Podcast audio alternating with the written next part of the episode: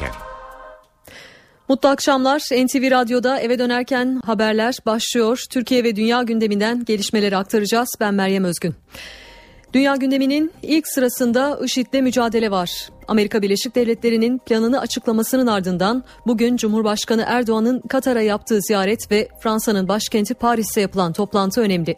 Hem Katar hem de Fransa'dan ayrıntılar aktaracağız. Siyasetin gündeminde Başbakan Davutoğlu'nun muhalefet liderlerine muhatabınız artık Cumhurbaşkanı değil benim çağrısı var. CHP lideri bugün Davutoğlu'na cevap verdi. Bugün okullar açılırken Güneydoğu'da da Kürtçe eğitim vereceği belirtilen 3 okul tartışmalar arasında açıldı. Öne çıkan başlıklar böyle. Şimdi ayrıntılara bakalım.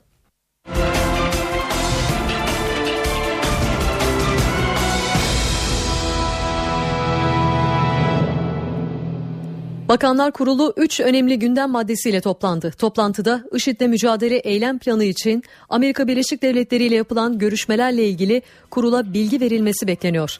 Ayrıca Irak ve Suriye ile bağlantılı gelişmelerin Türkiye'deki çözüm sürecini olumsuz etkilememesi için atılacak adımlar masada. İş güvenliği konusunda ise eylem planı hazırlanması, taşeron işçiye kadro verilmesi ve maden işçilerinin çalışma saatlerinin yeniden düzenlenmesi gündemde. Ayrıca bedelli askerlik konusunun da ele alınabileceği konuşuluyor. Toplantının şu sıralarda bitmesi bekleniyor. Yapılacak açıklamayı biz de canlı olarak NTV Radyo'dan yayınlayacağız.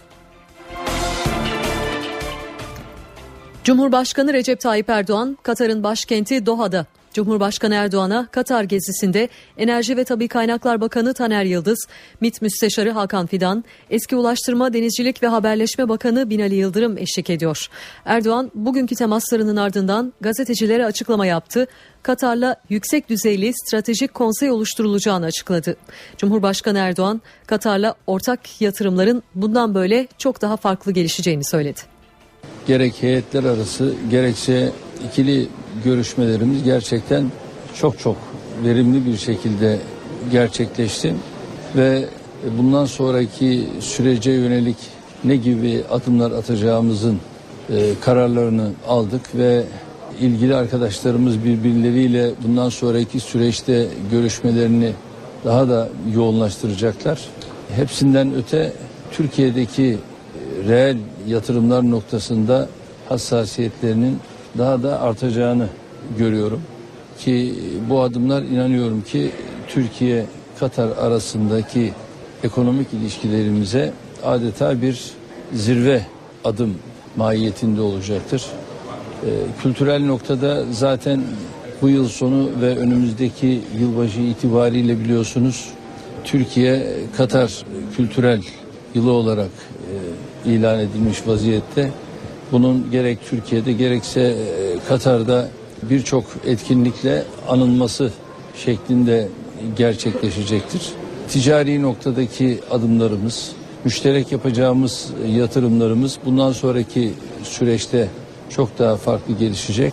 Ama hepsinden öte bugün attığımız en önemli adım o da Türkiye Katar arasında yüksek düzeyli stratejik konsey oluşturulmasına yönelik adımdır ve bu adıma yönelik Dışişleri Bakanlarımız çalışmalarını yapacaklar.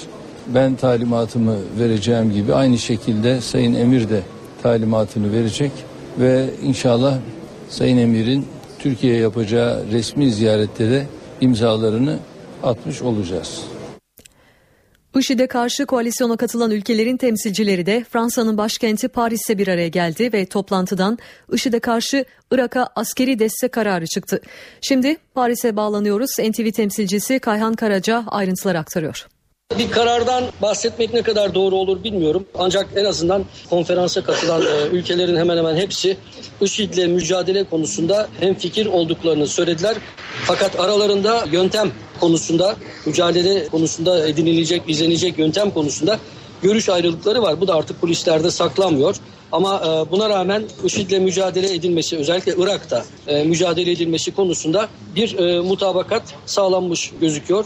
Tabii bazı ülkeler askeri müdahaleyi ön plana çıkarıyor. Bazıları insani yardım ve daha kapsamlı bir mücadele yönteminden e, söz etmekteler. Bunu bazı delegasyonlar bugün e, yaptıkları konuşmalarda dile getirdiler zaten. Buradan somut bir sonuç çıkmadı. Fakat şöyle bir şey var. Irak Devlet Başkanı Fuat Masum bu sabah yaptığı açıklamada zeminde savaşacak yani Irak topraklarında savaşacak e, asker talebinde bulunmadıklarını söyledi. Sadece havadan saldırılmasını, havadan operasyonlar düzenlenmesini istediklerini söyledi. Bu çok önemli. Bu büyük ölçüde Batı devletleri tarafından kabul edilmiş e, gözüküyor. Arap ülkeleri biraz daha temkinli yaklaşıyorlar askeri müdahale konusuna. Zaten Masum da Arap ülkelerinden askeri müdahale beklentisinde olmadıklarının da altını çizdi. Bunun da altını çizelim. Ee, çok önemli. Fransa ile Irak konferansının iki ortak düzenleyicileri konferans sonunda ortak bir bildiri yayınladılar ve bu bildiride mücadelenin e, devam edeceğini, bu ay sonunda yapılacak Birleşmiş Milletler Genel Kurulu toplantısı sırasında yeniden e, bu konunun ele alınacağını, burada görüşülen konuların New York'ta yeniden ele alınacağını söylediler. Fransa Dışişleri Bakanı Laurent Fabius bir basın toplantısı düzenledi konferansın sonunda ve Bahreyn'in IŞİD'in maddi kaynaklarının e, kurutulması konusunda Bahreyn'de önümüzdeki günlerde veya haftalarda bir toplantı düzenlenmesi önerisini ortaya attığını ve bu önerinin e, herkes tarafından kabul gördüğünü de söyledi hemen hatırlatayım. Bu arada bizim Dışişleri Bakanımız e, Melih Çavuşoğlu da konferansta e, bir konuşma yaptı ve Türkiye'nin terörle mücadelede her zaman hazır olduğunu söyledi. IŞİD tehdidinin yeni olmadığının altını çizdi. Tehdidin ortadan kalkması için daha kapsamlı bir çözüm düşünülmesi gerektiğini söyledi. Suriye faktörünün de unutulmaması gerektiğini altını çizdi Mevlüt Çavuşoğlu. Bunu da hatırlatayım. Enerji Bakanı Taner Yıldız, Türkiye'nin IŞİD'den petrol aldığı iddialarını yalanladı. Katar'da konuşan Bakan Yıldız, Türkiye'nin uluslararası itibarı zedelenmeye çalışılıyor dedi. New York Times gazetesinde yer alan Türkiye IŞİD'den petrol alıyor iddiası Enerji Bakanı Taner Yıldız tarafından yalanlandı. Katar ziyaretinde Cumhurbaşkanı Recep Tayyip Erdoğan'a eşlik eden Taner Yıldız, bu tür haberlerle Türkiye'nin itibarının zedelenmeye çalışıldığını kaydetti. Türkiye'nin uluslararası arenada özellikle itibarla alakalı bir problem yaşamasını isteyen demek ki bir kısım kesimler var ki bunun üzerinde duruyorlar.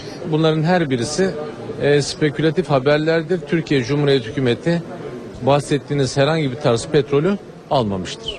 Uluslararası temasları sırasında bu konunun hiç gündeme gelmediğini söyleyen Taner Yıldız, kaçak yollardan IŞİD petrolünün Türkiye'ye sokulduğu yönünde kendilerine bir bilgi ulaşmadığını vurguladı. Bakan Yıldız, böyle bir kaçakçılık olursa Gümrük Bakanlığımız gerekli tedbiri alır dedi. E, bizim karşımızda resmi bir IŞİD petrolü diye bir petrol yoktur. Ama IŞİD'in e, ele geçirdiği kuyulardan elde ettiği petrolden bahsediliyor. Türkiye'nin böyle bir ne anlaşması olabilir ne de aldığı bir petrol olabilir. New York Times gazetesini de eleştiren Yıldız, bu haberin kasıtlı yapıldığı kanaatindeyim. Türkiye'nin IŞİD'i desteklediği mesajı verilmeye çalışılıyor ifadesini kullandı. Doha ziyaretini de değerlendiren Bakan Yıldız bu kış Katar'dan 1,2 milyar metreküplük doğal gaz alınacağını da açıkladı. NTV Radyo Başbakan Ahmet Davutoğlu'nun cumartesi günü medya temsilcileriyle Dolmabahçe'de yaptığı toplantının ayrıntıları bugün ortaya çıktı. Başbakan bu toplantıda muhalefet liderlerine mesaj yolladı. Muhatapları artık Cumhurbaşkanı değil benim. Cumhurbaşkanı artık siyasetin üstündedir dedi. Davutoğlu'nun çağrısına CHP lideri Kemal Kılıçdaroğlu'ndan yanıt gecikmedi. CHP lideri bağımsız olarak ülkeyi yönetirse muhatabımız olur dedi. Muhatabınız benim, Cumhurbaşkanı değil. Kutuplaştırıcı değilim, yumuşamadan yanayım. Açıklama Ahmet Davutoğlu'na ait. Cumartesi günü İstanbul'da gazetelerin genel yayın yönetmenleriyle bir araya gelen Davutoğlu, CHP ve MHP liderlerine seslendi.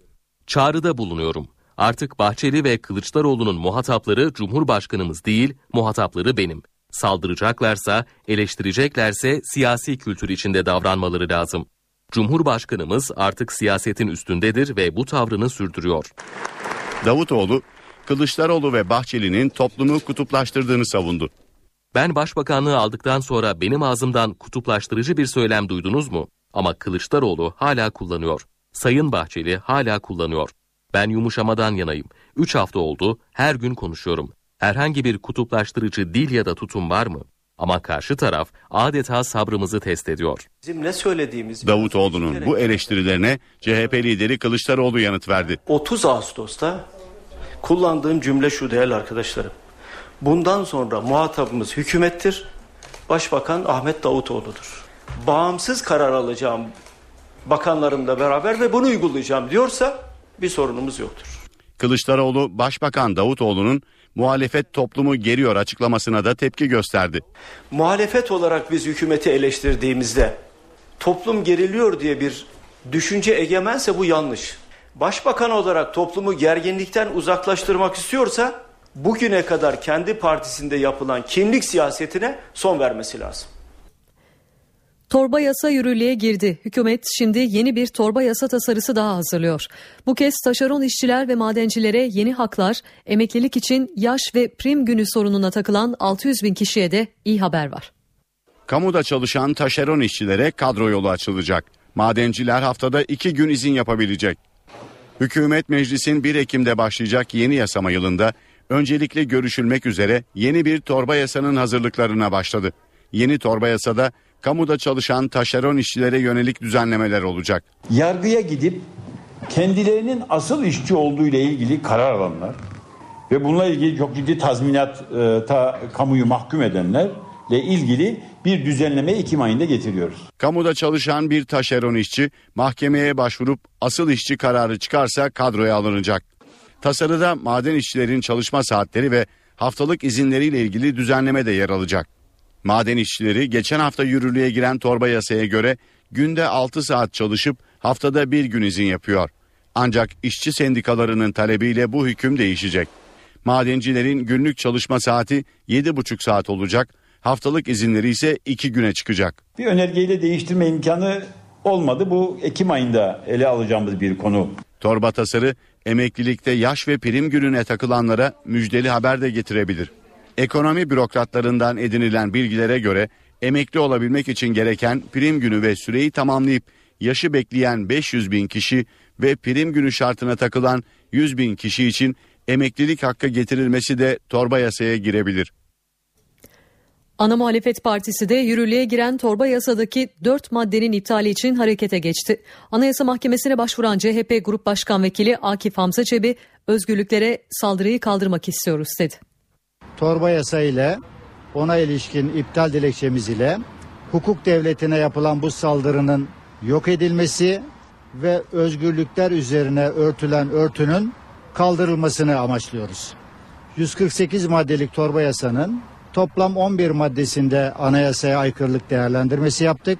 Bunlardan ivedi acil gördüğümüz 4 maddesi için 60 günlük süreyi beklemeksizin bugün yürütmenin durdurulması ve iptal talebiyle başvuru talebimizi Anayasa Mahkemesi'ne biraz önce bildirdik. Dört madde şunlardan oluşuyor. Mahkemenin yürütmeyi durdurma kararı vermesi imkansız hale getirilmektedir. Sıkı yönetim dönemlerinde dahi böyle bir düzenlemeyi Türkiye görmedi.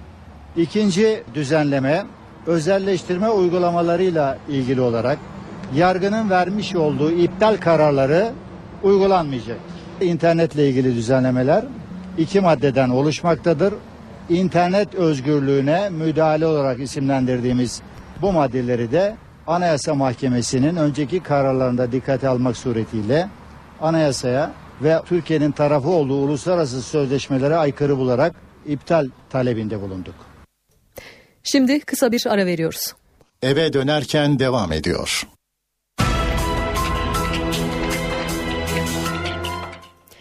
İlk ve orta dereceli okullar bugün açıldı. İlk ders zilini çalan Milli Eğitim Bakanı Nabi Avcı, Kürtçe eğitim, çadır kentlerde ders başı yapan Suriyeli sığınmacı çocuklar ve öğretmenlere ibadethane konularında açıklamalar yaptı. Evet ve ilk zilimiz çalındı. Milli Eğitim Bakanı Nabi Avcı zili çaldı, yeni eğitim öğretim yılını başlattı. 16 milyon 400 bin öğrenci bu zille ders başı yaptı.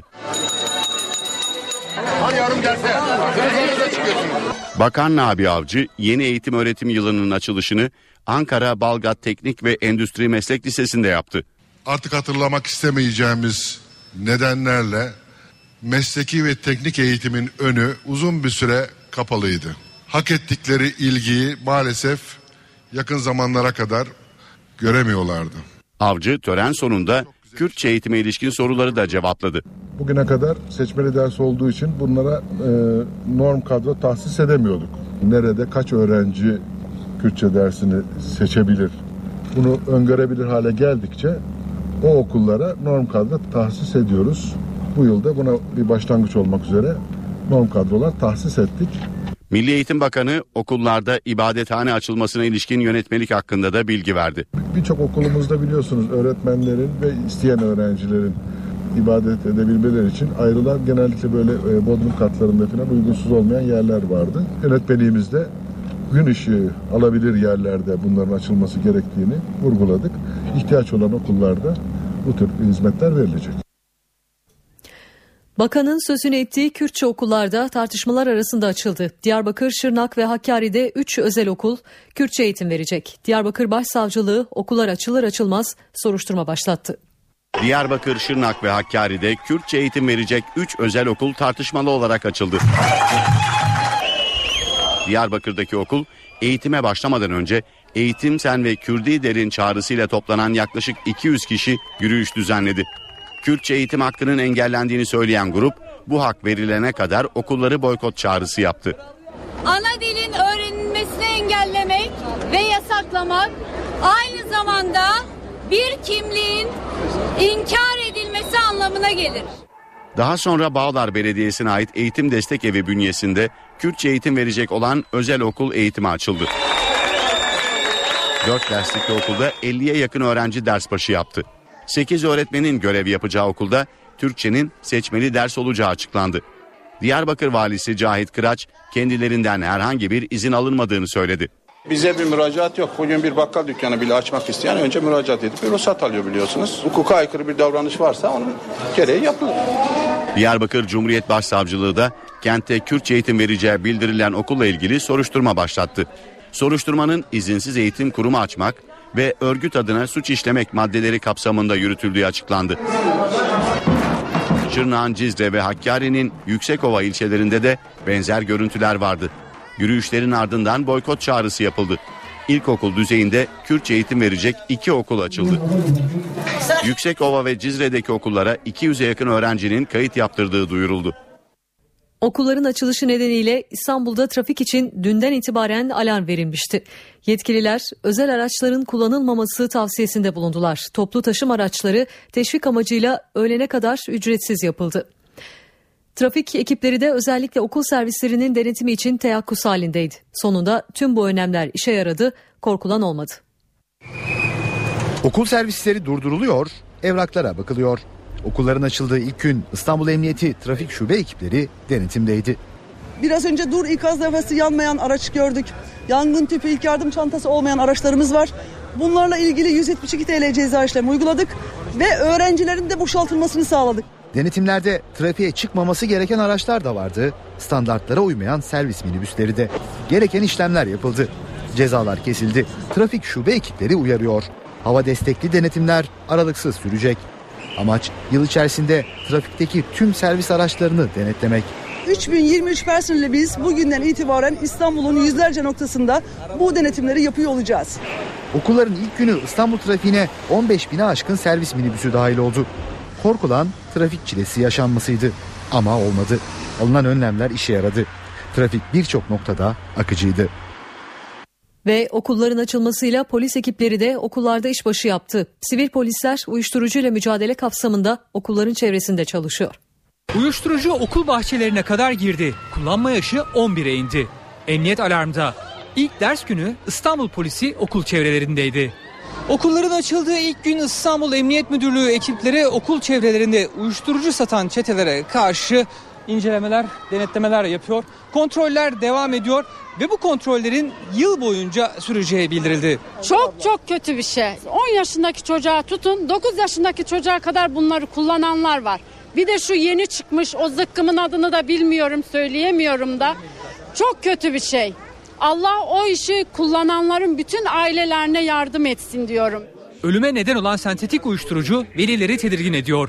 Ben geçen acile gittim bir tane bonzai içmiş çocuk geldi orada öldü iki dakikanın içinde. Yani onları gözümüz gördükçe herhalde ki korkarız. 10 yaşında benim oğlum var. Motosikletli polislerin yanı sıra sivil polis de okul çevresinde devrede. Güven timlerinden Mısırcı bir polis. İki ay önce arkadaşımın oğlunun gözleri kör oldu ya.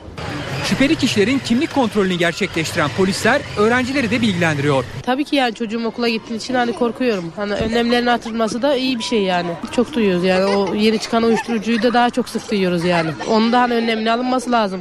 Okul yakınlarında bulunan tekel bayilerinde de denetim yapıldı. Çocuklara ürün satmamaları uyarısında bulunuldu. NTV Radyo Dünya Birleşik Krallığın kaderini konuşuyor. İskoçlar Perşembe günü bağımsızlık referandumu için sandığa gidecek. İskoç siyasetlerde, siyasetçiler de halkı ikna için son kozlarını oynuyor. Büyük Britanya nefesini tuttu. Perşembe günü İskoçya'da düzenlenecek bağımsızlık referandumunu bekliyor. Yapılan anketler evet ve hayırcıların başa baş gittiğini gösteriyor. Kampanyalar yoğunlaşırken Kraliçe Elizabeth de konuyla ilgili sessizliğini bozdu.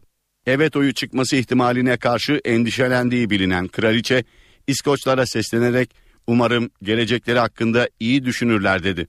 İngiliz futbol takımının eski kaptanı David Beckham da hayır cephesine destek vererek bizi birlik kılan unsurlar ayrı kılanlardan çok daha fazla. Birlik olmayı sürdürelim çağrısı yaptı. Ekose kraliçesi olarak tanınan İngiliz moda tasarımcısı Vivienne Westwood ise İskoçya'nın bağımsızlığından yana. Westwood Londra Moda Haftası'ndaki defilesinde yakasında evet yazısıyla gazetecilerin karşısındaydı. Westwood'un defilesinde sahneye çıkan bazı mankenler de bağımsızlık yanlılarına destek verdi. Referandumdan bağımsızlık kararı çıkması halinde neler yaşanabileceği de tartışılıyor. İskoçya'nın ayrılmaya karar vermesi halinde İngiliz bayrağının da değişmesi gerekecek. İngiliz bayrağı üzerinde İskoçya'nın sembolü olan mavi zemindeki çapraz at çıkacak. İngiliz basını bunun yerine İngiliz bayrağına Galler ve Kuzey İrlanda'yı temsil eden semboller eklenebileceğini belirtiyor. İskoçya ise bağımsız olması halinde otomatik olarak NATO ve Avrupa Birliği'nin de dışında kalacak. Üyelik için hem NATO hem de Avrupa Birliği'ne başvurması gerekecek. İsveçliler genel seçim için sandığa gittiler ve seçim sonucunda Sosyal Demokrat Parti 8 yıldır ülkeyi yöneten sağ, sağ bloğun başındaki muhafazakar parti yerinden etti. İktidardaki sağ blok 349 üyeli parlamentoda 141 sandalyeye düştü. Sol bloksa 160 sandalyenin sahibi oldu. Seçimde oylarını artıran göçmen karşıtı aşırı sağcı İsveç Demokratları da parlamentoda 3. büyük parti konumuna ulaştı. Mardin'in Nusaybin ilçesinde Suriye sınırına yakın bölgeye havan mermileri isabet etti.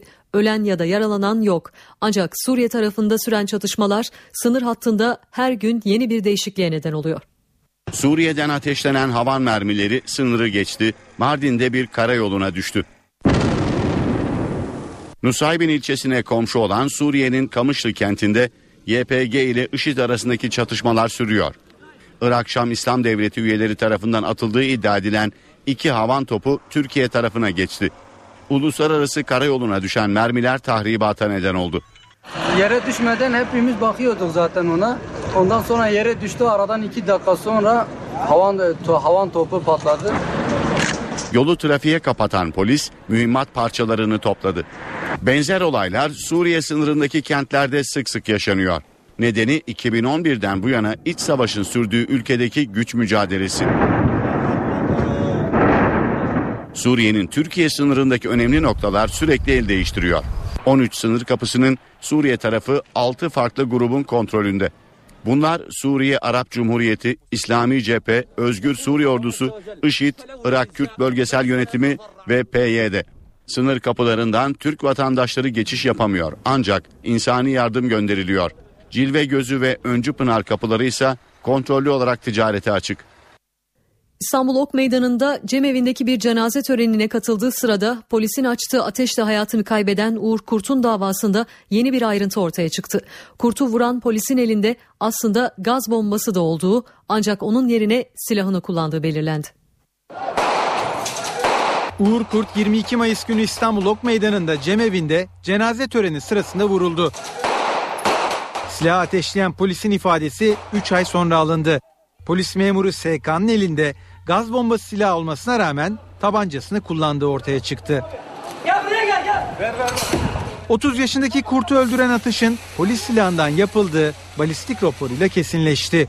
Polis memuru SK bana kimse seslenmedi dedi ama polis kamerası görüntülerine göre amirleri onu uyarıyor.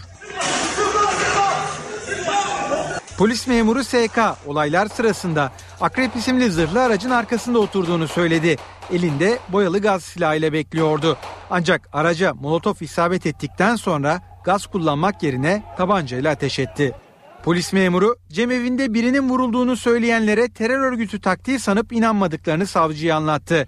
Olayla hiçbir ilgisi bulunmayan maktulün ölmesi nedeniyle psikolojisinin bozulduğunu söyledi. Molotof atan kişiyi hedef alıp ateş ettiğini savundu.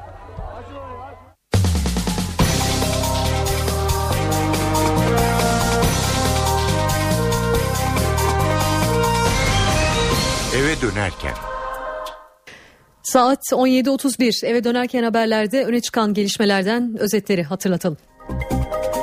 Bakanlar Kurulu toplandı. Gündeminde 3 önemli konu var. IŞİD'le mücadele, çözüm süreci, taşeron işçiler ve madencilerin çalışma sürelerinin düzenlenmesi. Ancak kulislerde bedelli askerliğinde görüşülebileceği konuşuluyor. IŞİD'e karşı koalisyona katılan ülkelerin temsilcileri Fransa'nın başkenti Paris'te bir araya geldi ve toplantıdan IŞİD'e karşı Irak'a askeri destek kararı çıktı. Başbakan Ahmet Davutoğlu'nun cumartesi günü medya temsilcileriyle Dolmabahçe'de yaptığı toplantının ayrıntıları bugün ortaya çıktı. Başbakan bu toplantıda muhalefet liderlerine mesaj yolladı. Muhatapları artık Cumhurbaşkanı değil benim. Cumhurbaşkanı artık siyasetin üstündedir dedi. Davutoğlu'nun çağrısına CHP lideri Kemal Kılıçdaroğlu'ndan yanıt gecikmedi. CHP lideri bağımsız olarak ülkeyi yönetirse muhatabımız olur dedi. Torba yasa yürürlüğe girdi. Hükümet şimdi yeni bir torba yasa tasarısı daha hazırlıyor.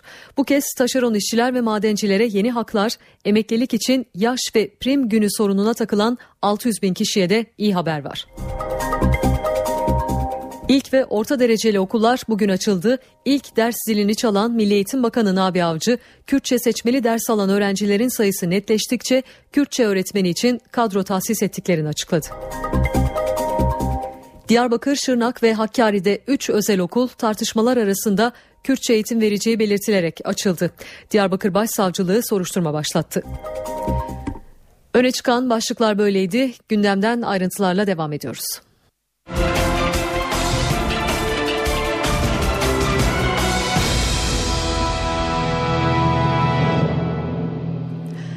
Ankara'da musluk suyu ile ilgili tartışma devam ediyor. Büyükşehir Belediye Başkanı Melih Gökçek geçen hafta basının karşısında musluk suyu içerek suyun temiz olduğunu savunmuştu. Bugünse CHP Ankara Milletvekili Aylin Nazlıaka mecliste basın toplantısı düzenledi. Gökçek'e o suyu içme, sağlığını tehlikeye atma tavsiyesinde bulundu. Ankara'da demir içeren su borusu tesisatlarının delinerek kullanılmaz hale gelmesi kaçınılmaz olmaktadır. Bu da musluktan paslı su, sarı su akmasına ve tesisatların değişme ihtiyacı duyulmasına sebep olmaktadır. İşte Ankaralılar son yıllarda sık sık tesisatlarını değiştirip plastik boru döşetmek zorunda kalmaktadır. İşte bu tesisatların maliyetinden de birebir beceriksiz yönetimiyle Ankara Büyükşehir Belediyesi sorumludur. Gökçek e, gece e, susadığını, ağzını musluğa dayadığını ve musluktan kana kana şebeke suyu içtiğini söylüyor. Buradan kendisine ufak bir tavsiyem var. Gökçek hiç boş yere sağlığını tehdit edecek bir şey yapma. Türkiye'nin ilk çok hızlı treni Konya, Ankara ve Ankara İstanbul hattında kullanılacak. Ulaştırma Bakanı Lütfi Elvan, saatte 300 kilometre hıza ulaşan trenin devreye girmesiyle Konya-Ankara arası yolculuğun 1 saat 15 dakikaya ineceğini açıkladı.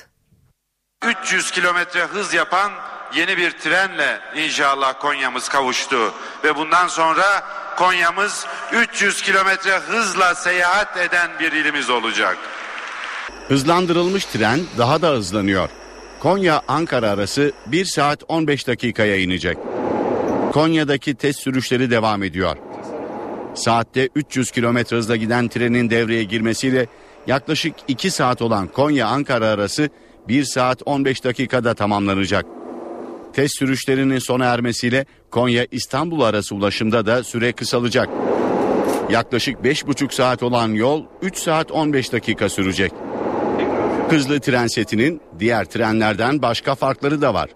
Trende hızın yanı sıra yolcu konforu da ön planda olacak.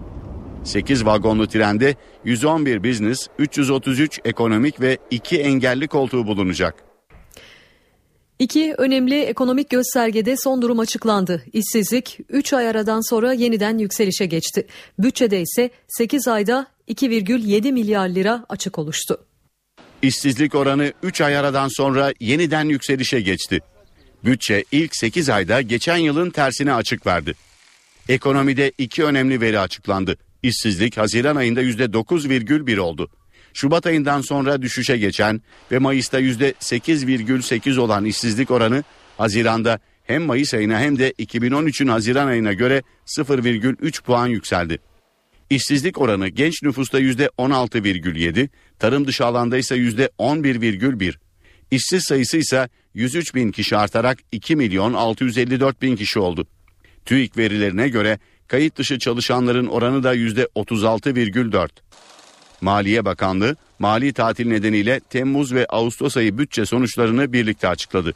Temmuz'da 5,3 milyar lira açık veren bütçe Ağustos'ta ise 5,9 milyar lira fazla verdi. Ocak-Ağustos dönemindeki 8 ayda ise bütçe açığı 2,7 milyar lira oldu. 8 aylık bütçe açığı yıl sonu hedefinin %8,2'si olarak gerçekleşti. Maliye Bakanı Mehmet Şimşek bu rakamların yıl sonu bütçe açığı hedefinin rahatlıkla yakalanacağını gösterdiğini vurguladı. Borsa İstanbul 100 endeksi şu dakikalarda yaklaşık olarak 77.970 puan seviyelerinde. Dolar 2 lira 21 kuruş, euro 2 lira 86 kuruştan satılıyor. Şimdi yeniden kısa bir ara veriyoruz. Eve dönerken devam ediyor. Şimdi yayınımız spor haberleriyle devam ediyor. Sözü Volkan Küçü'ye bırakıyorum. Spor haberleri başlıyor.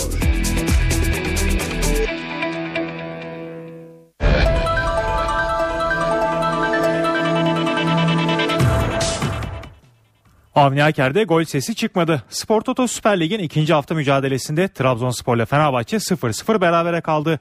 Karşılaşma sonrası basını karşısına geçen Trabzonspor Teknik Direktörü Vahit Halilosic rakiplerine pozisyon vermediklerini ve 5 net gol fırsatı yakaladıklarını söyledi. Defansif anlamda Fenerbahçe'yi iyi kontrol ettik. Fenerbahçe Mehmet Topal'ın uzaktan bir şutu dışında pek fırsat bulamadı. Bizse 5 net fırsat yakaladık. Biraz daha sakin olsaydık golü bulabilirdik ama maalesef olmadı. Varis, Yatabare tek çalışma yaptıktan sonra Fenerbahçe karşısına çıktılar. Eksik oyunculara, takıma yeni katılan oyunculara uyum sürecine rağmen neticeden memnunum. 2-3 ay sonra gerçek Trabzonspor'u göreceksiniz. Oyuncularım sadece gol atmayı başaramadı.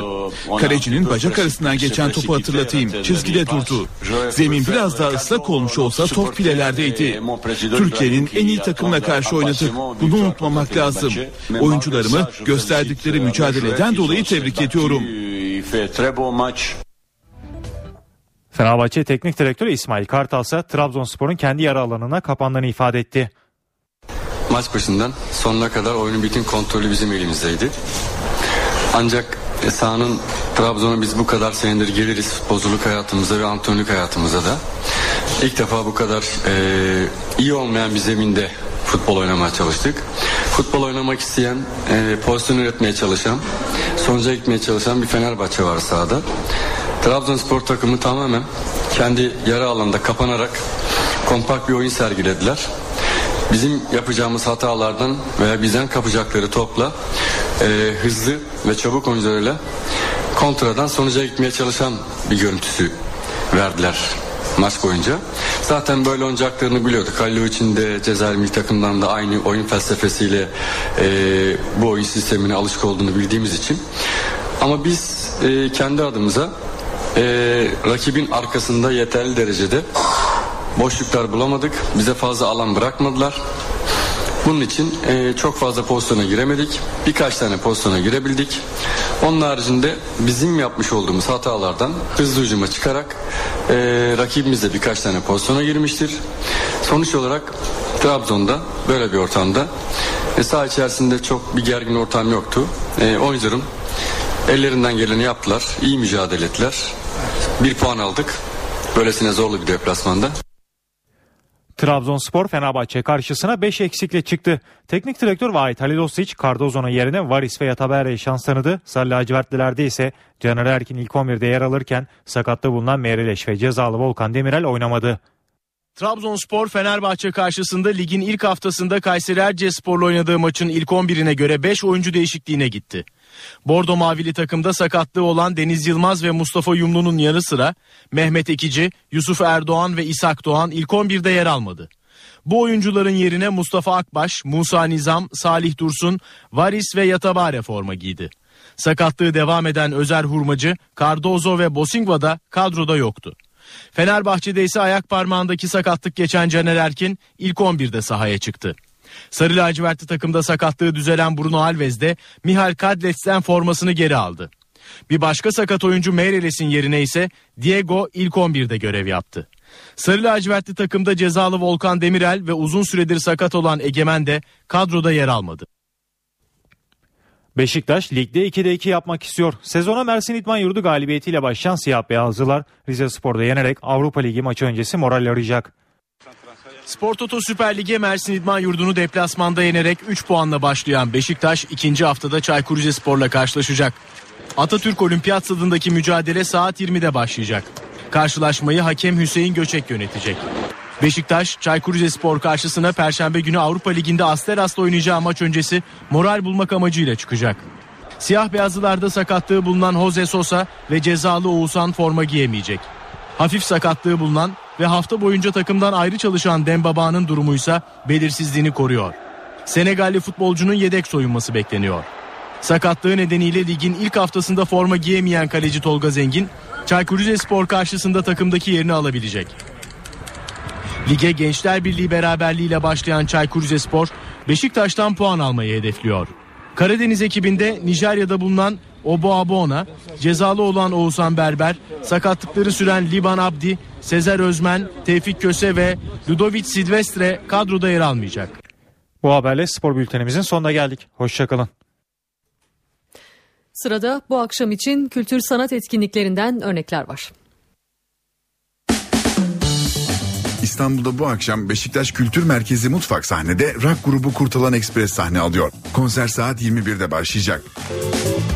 Beyoğlu Hayal Kahvesi'nde ise alternatif rock gruplarından Vera sahnede olacak. Vera konseri saat 22.30'da. İstanbul'daki sergilere bakalım. Engin Konuklu'nun Eternity isimli sergisi Exist Galeri'de açıldı. Nostaljik imgelerden faydalanan Konuklu bu yeni sergisinde 19. yüzyıl ölüm sonrası fotoğrafları ve bu fotoğraflarda izleyiciyle fotoğraflananın ilişkisi inceleniyor. Müzeyi Hümayun'u belgelemek adlı sergi İstanbul Arkeoloji Müzesi'nde açıldı. Sergi Fransız arkeolog Gustave Mendel'in Arkeoloji Müzesi'nin zengin koleksiyonlarını belgelemek için 1912 ile 1914 yılları arasında hazırladığı kataloğun hikayesini anlatıyor. Sergi 11 Ocağı kadar ziyaret edilebilir. Teşvikiye 44A Sanat Galerisi sezonu 25 sanatçının eserlerinden oluşan karma bir sergiyle açtı. Sergi Beat kuşağının başyapıtı Allen Ginsberg'in Uluma adlı kitabı üzerinden sanatçıların ürettiği eserlerden oluşuyor. Sergi 19 Ekim'e kadar görülebilir. Zorlu Center Sanat Galerisi'nde Gazi Sansoy'un Yüzsüzler serisi adındaki resim sergisi var. Sergi 28 Eylül'e kadar ziyaret edilebilir. Milk Galeri'de Burak Şentürk'ün Yok Artık adlı kişisel sergisi açıldı. Sanatçının aynadaki farklı yansımalarımın karması olarak tanımladığı sergi 28 Eylül'e kadar ziyaretçilere açık. Akşam evde olacaksanız CNBC'de saat 21'de The Last Ship, saat 22'de Fargo adlı dizi izlenebilir. Star TV'de ise saat 20.30'da yeni dizi reaksiyon ekranda olacak.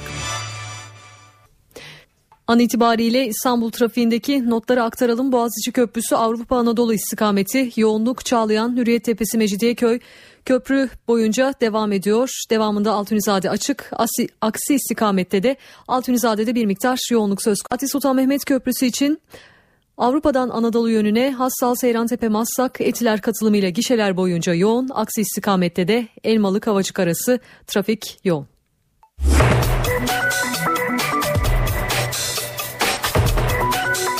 Burası NTV Radyo. Saat 18.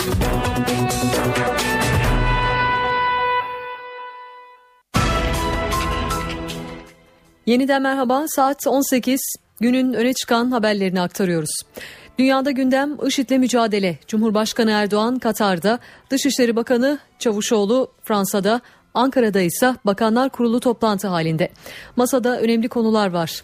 Önemli bir diğer başlık Türkiye genelinde ilk ve orta dereceli okullarla birlikte Güneydoğu'da Kürtçe eğitim vereceği belirtilen 3 okulun da açılması. Gündem yoğun ayrıntılara geçelim. Bakanlar Kurulu 3 önemli gündem maddesiyle toplandı. Toplantıda IŞİD'le mücadele eylem planı için Amerika Birleşik Devletleri ile yapılan görüşmelerle ilgili kurula bilgi verilmesi bekleniyor. Ayrıca Irak ve Suriye ile bağlantılı gelişmelerin Türkiye'deki çözüm sürecini olumsuz etkilememesi için atılacak adımlar masada. İş güvenliği konusunda ise eylem planı hazırlanması, taşeron işçiye kadro verilmesi ve maden işçilerinin çalışma saatlerinin yeniden düzenlenmesi gündemde. Ayrıca bedelli askerlik konusunun da ele alınabileceği konuşuluyor. Toplantının şu sıralarda bitmesi bekleniyor. Yapılacak açıklamayı bize canlı olarak NTV Radyo'dan aktaracağız. Cumhurbaşkanı Recep Tayyip Erdoğan Katar'da gündeminde IŞİD'le mücadele var. Fransa'da ise Irak ve IŞİD'le mücadelenin ele alındığı toplantıdan Irak'ın bütünlüğüne destek kararı çıktı. Dışişleri Bakanı Mevlüt Çavuşoğlu'nun da katıldığı toplantının sonuç bildirgesinde IŞİD'in sadece Irak için değil uluslararası toplum için de bir tehdit oluşturduğu vurgulandı. IŞİD mevzilerinin acilen bertaraf edilmesi gerektiği kaydedildi. Irak'taki yeni hükümete askeri yardım dahil olmak üzere her türlü desteğin verilmesi kararlaştırıldı. Irak'ta evlerini terk edenlere de insani yardım çağrısı yapıldı. Başbakan Ahmet Davutoğlu'nun cumartesi günü medya temsilcileriyle Dolmabahçe'de yaptığı toplantının ayrıntıları bugün ortaya çıktı. Başbakan bu toplantıda muhalefet liderlerine mesaj yolladı. Muhatapları artık Cumhurbaşkanı değil benim. Cumhurbaşkanı artık siyasetin üstündedir dedi. Davutoğlu'nun çağrısına CHP lideri Kemal Kılıçdaroğlu'ndan yanıt gecikmedi. CHP lideri bağımsız olarak ülkeyi yönetirse muhatabımız olur dedi. Muhatabınız benim, Cumhurbaşkanı değil.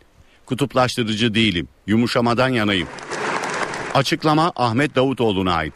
Cumartesi günü İstanbul'da gazetelerin genel yayın yönetmenleriyle bir araya gelen Davutoğlu, CHP ve MHP liderlerine seslendi.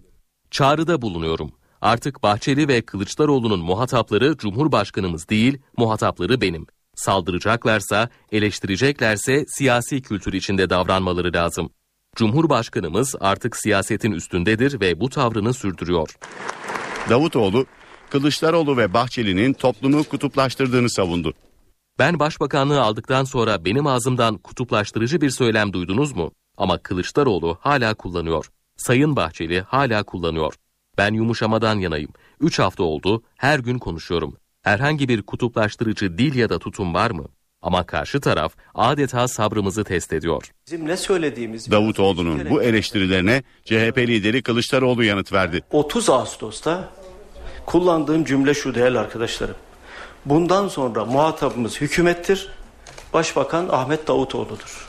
Bağımsız karar alacağım bakanlarımla beraber ve bunu uygulayacağım diyorsa bir sorunumuz yoktur.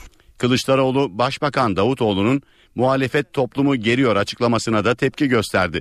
Muhalefet olarak biz hükümeti eleştirdiğimizde toplum geriliyor diye bir düşünce egemense bu yanlış.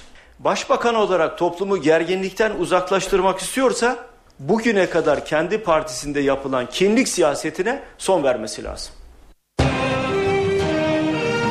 NTV Radyo İlk ve orta dereceli okullar bugün açıldı. İlk ders zilini çalan Milli Eğitim Bakanı Nabi Avcı, Kürtçe eğitim, çadır kentlerde ders başı yapan Suriyeli sığınmacı çocuklar ve öğretmenlere ibadethane konularında açıklamalar yaptı. Evet ve ilk zilimiz çalındı. Milli Eğitim Bakanı Nabi Avcı zili çaldı, yeni eğitim öğretim yılını başlattı.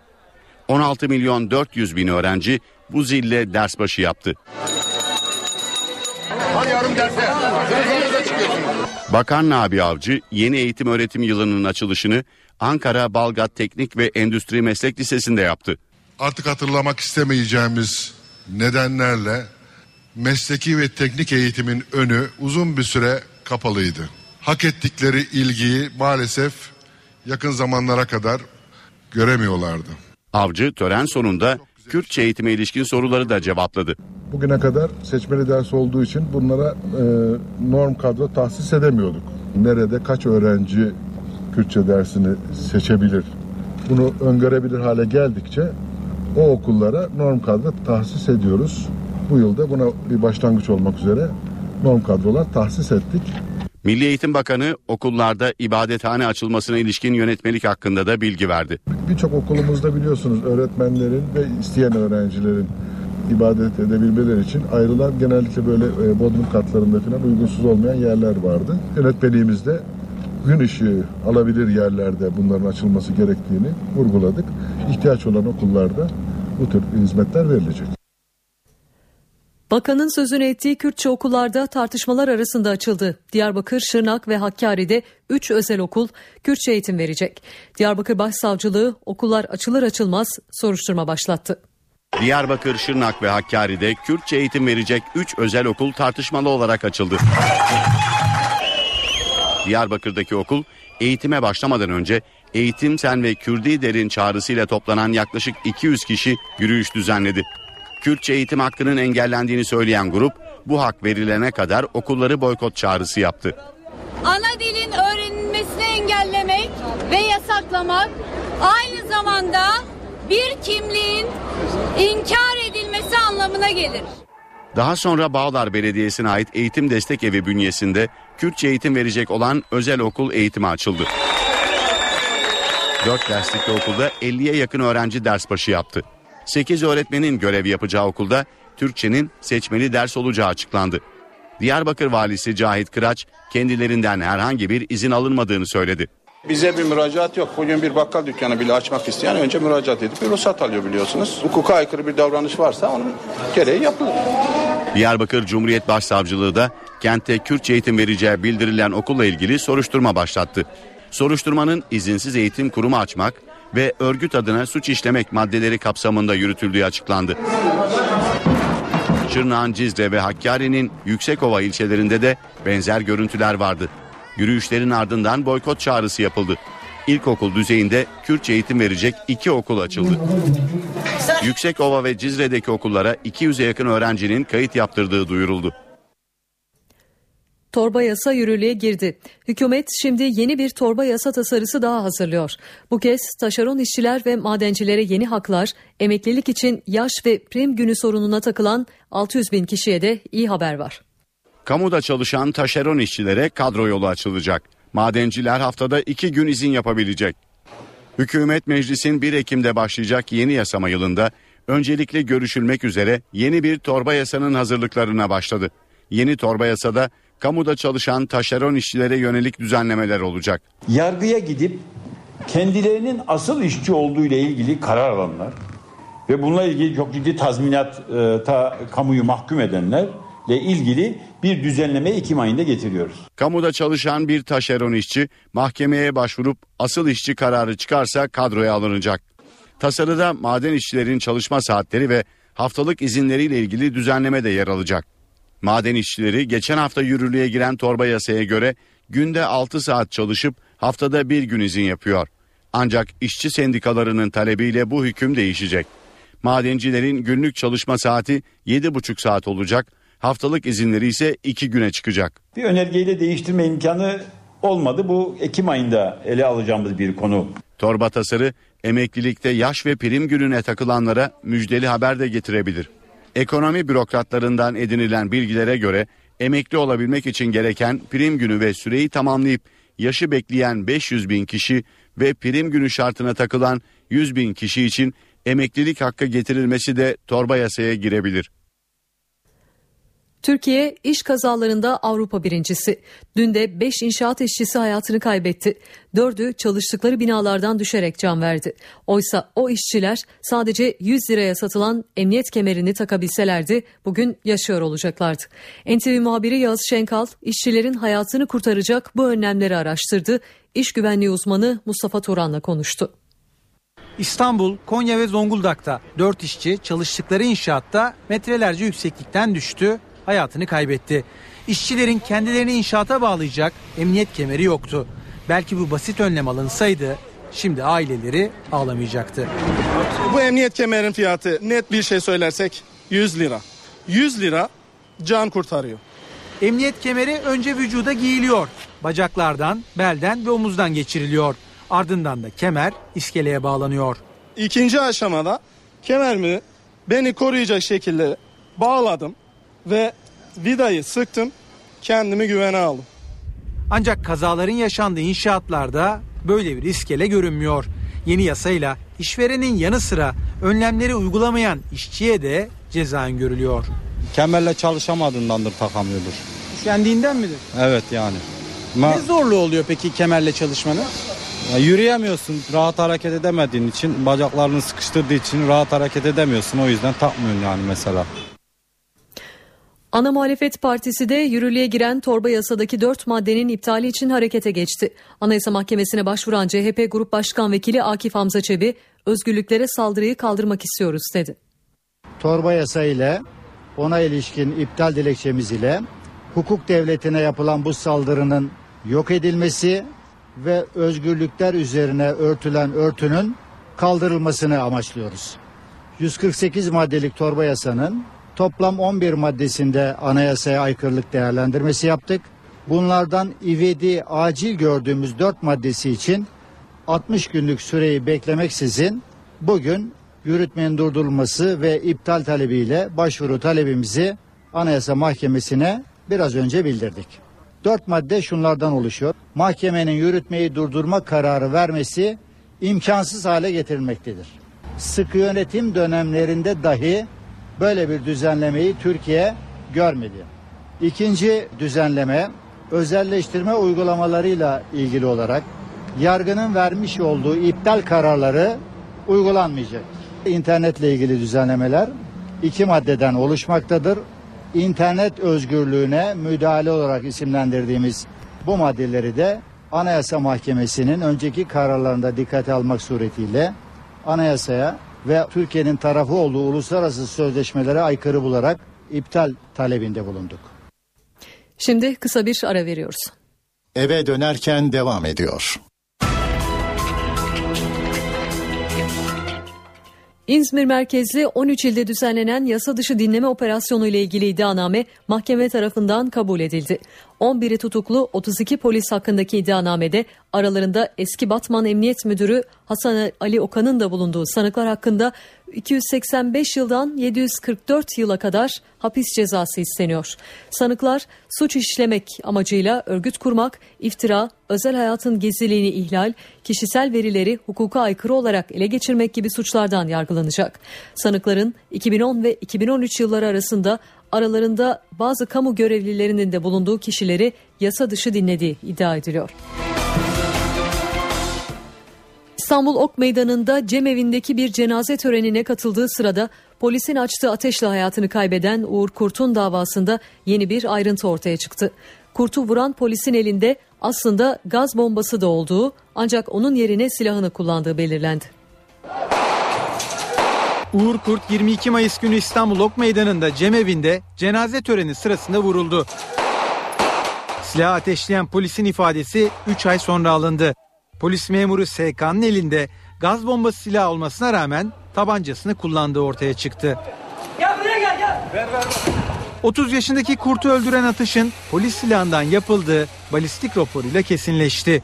Polis memuru SK bana kimse seslenmedi dedi ama polis kamerası görüntülerine göre amirleri onu uyarıyor. Polis memuru SK olaylar sırasında Akrep isimli zırhlı aracın arkasında oturduğunu söyledi. Elinde boyalı gaz silahıyla bekliyordu. Ancak araca molotof isabet ettikten sonra gaz kullanmak yerine tabancayla ateş etti. Polis memuru cemevinde birinin vurulduğunu söyleyenlere terör örgütü taktiği sanıp inanmadıklarını savcıya anlattı.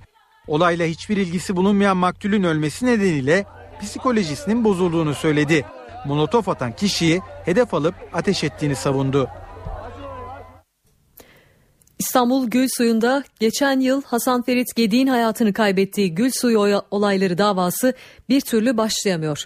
Kartal Adliyesi'ndeki ilk duruşma güvenlik, ikinci duruşma mahkeme salonunun yetersiz olması nedeniyle ertelenmişti.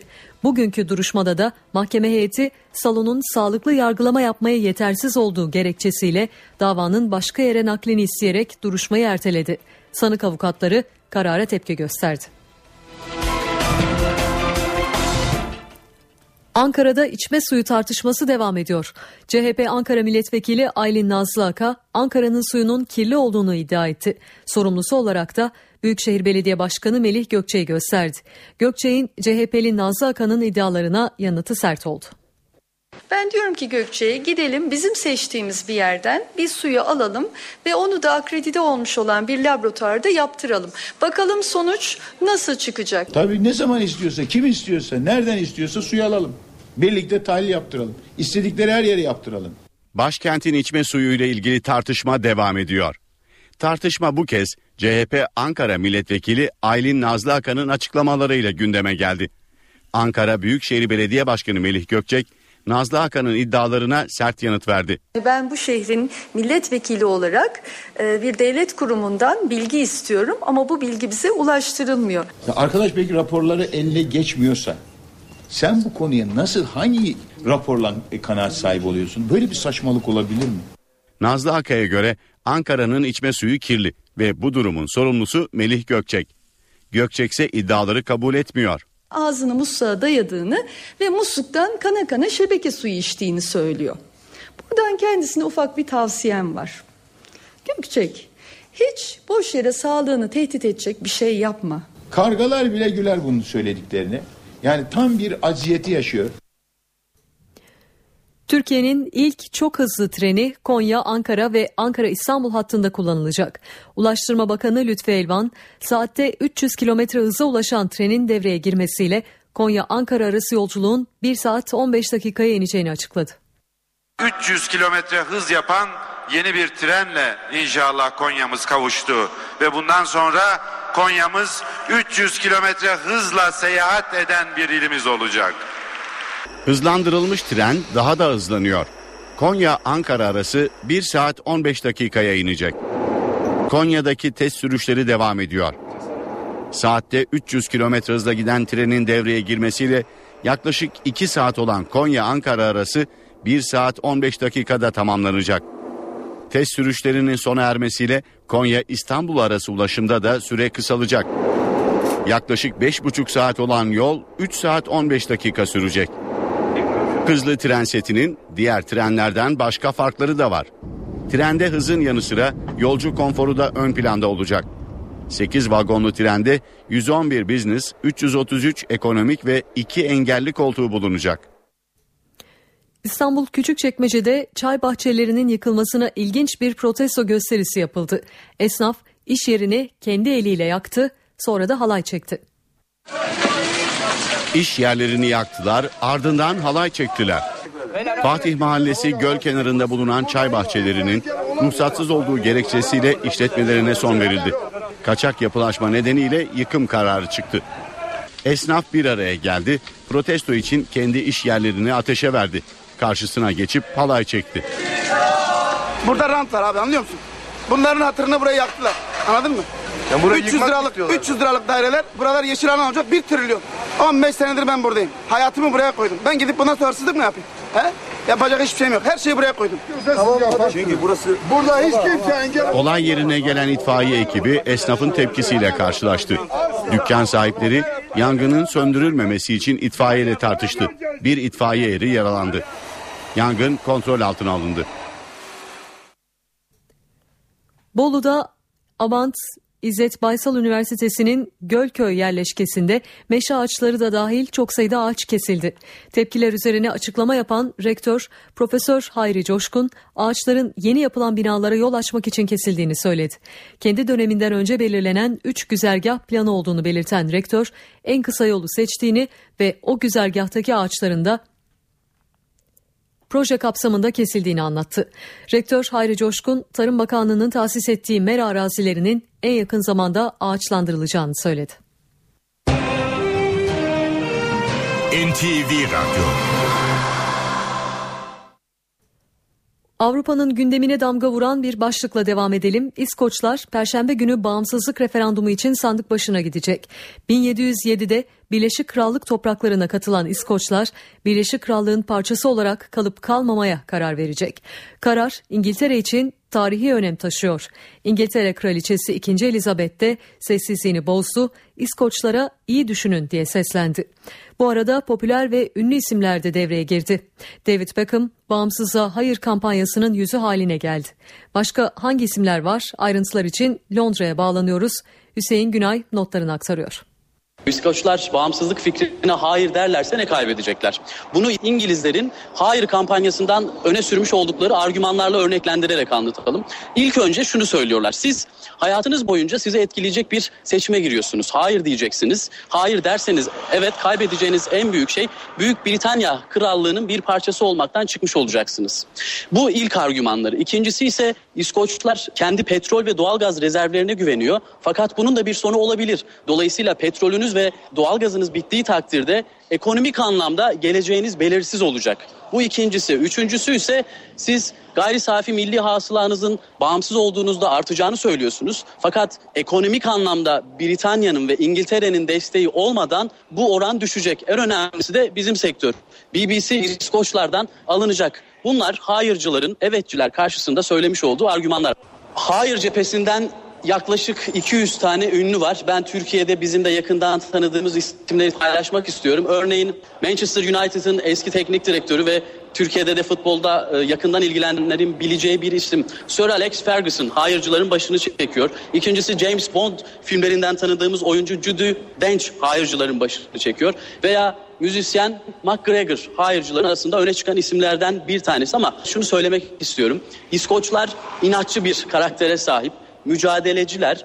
Dolayısıyla bu isimlerin onları ne kadar ikna edeceği konusunda çok emin değilim ama ikna arayışlarında neler yapıldığına dair de birkaç şey paylaşmak istiyorum. Örneğin İngiltere parlamentosunda bulunan bütün parti liderleri şu an yani başbakandan, başbakan yardımcısından, ana muhalefet liderinden hepsi şu an İskoçya'da kampanya yürütüyorlar. Bunun yanı sıra İngiliz kraliçesi Elizabeth ilk defa İngiltere kraliyet ailesinin tarihinde siyasi bir mesaj verdi İskoçlara ve iyi düşünün dedi. Hani nereye gidiyorsunuz, ne yapacaksınız diye siyasi bir mesaj verdi. Bunun yanı sıra sonda bir anket açıklandı. Ankette ise evetçiler, evet İskoçya bağımsız olsun diyenlerin oranı yüzde 49, hayırlarsa yüzde 51. Yani birbirine çok yakın bir oran. Son olarak şununla bitirmek istiyorum. Ee, inatçı İskoçlar mı kazanacak yoksa diplomaside uzman olan İngilizler mi kazanacak? Şu an için bir şey söylemek net değil ama hem Avrupa'da hem de uluslararası arenada İskoçya'nın bağımsızlığı çok ciddi etki yaratacak. Dananın kuyruğuysa 3 gün sonra kopacak. Türk bilim insanları dünyanın en pahalı yüksek teknoloji ürünlerinden birini üretmek için ilk adım attı. Kilogramı 10 milyon dolar olan kuantum noktalar İzmir'de gram ölçeğinde üretildi. İzmir Yüksek Teknoloji Enstitüsü Fen Fakültesi Dekanı Profesör Serdar Özçelik anlattı. Kilogramı tam 10 milyon dolar. Dünyanın en pahalı yüksek teknoloji ürünlerinden biri.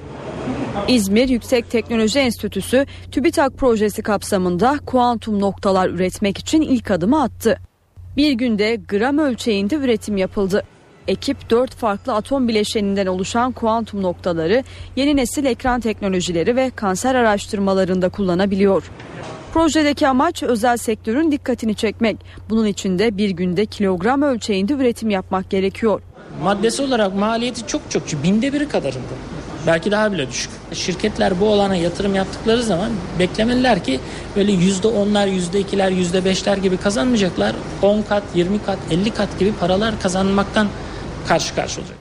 Birkaç atomdan binlercesine kadar barındırabilen kuantum noktalar tıbbi görüntüleme işlemleri, güneş panelleri ve bilgisayar uygulamalarına kadar birçok alanda kullanılıyor. Boyutuysa saç telinin genişliğinden 10 bin kat daha ince.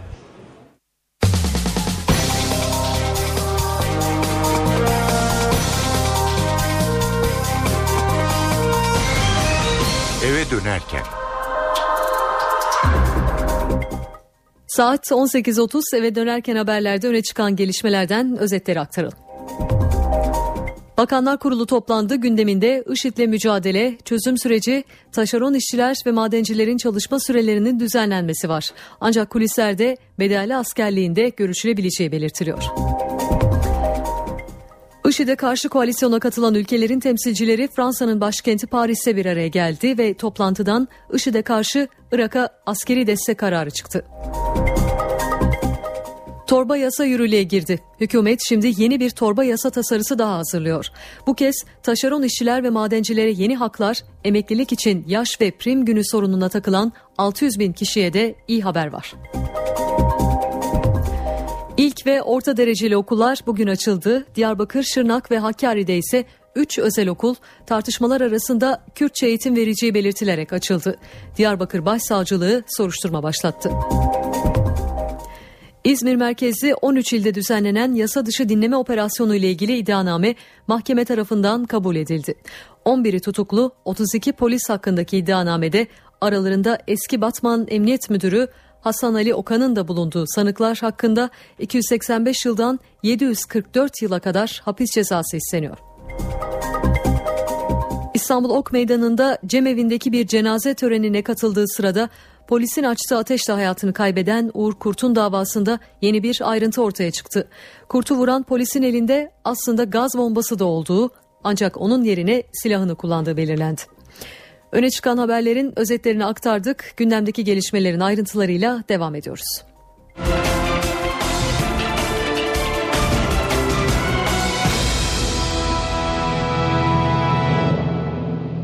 Dünyanın en büyük antikacı çarşılarından biri İstanbul Fatih'teki Antikacılar Çarşısı dün gece yarısı soyuldu. Hırsızlar 3 saat içinde 13 dükkana girip sadece kasaları boşaltmakla kalmadı. Çok özel koleksiyonları da alıp kayıplara karıştı. NTV muhabiri Özgür Yılmaz bugün o çarşıya gitti. Şimdi hem Özgür'ün notlarını hem de antikacılarla yaptığı röportajı dinliyoruz.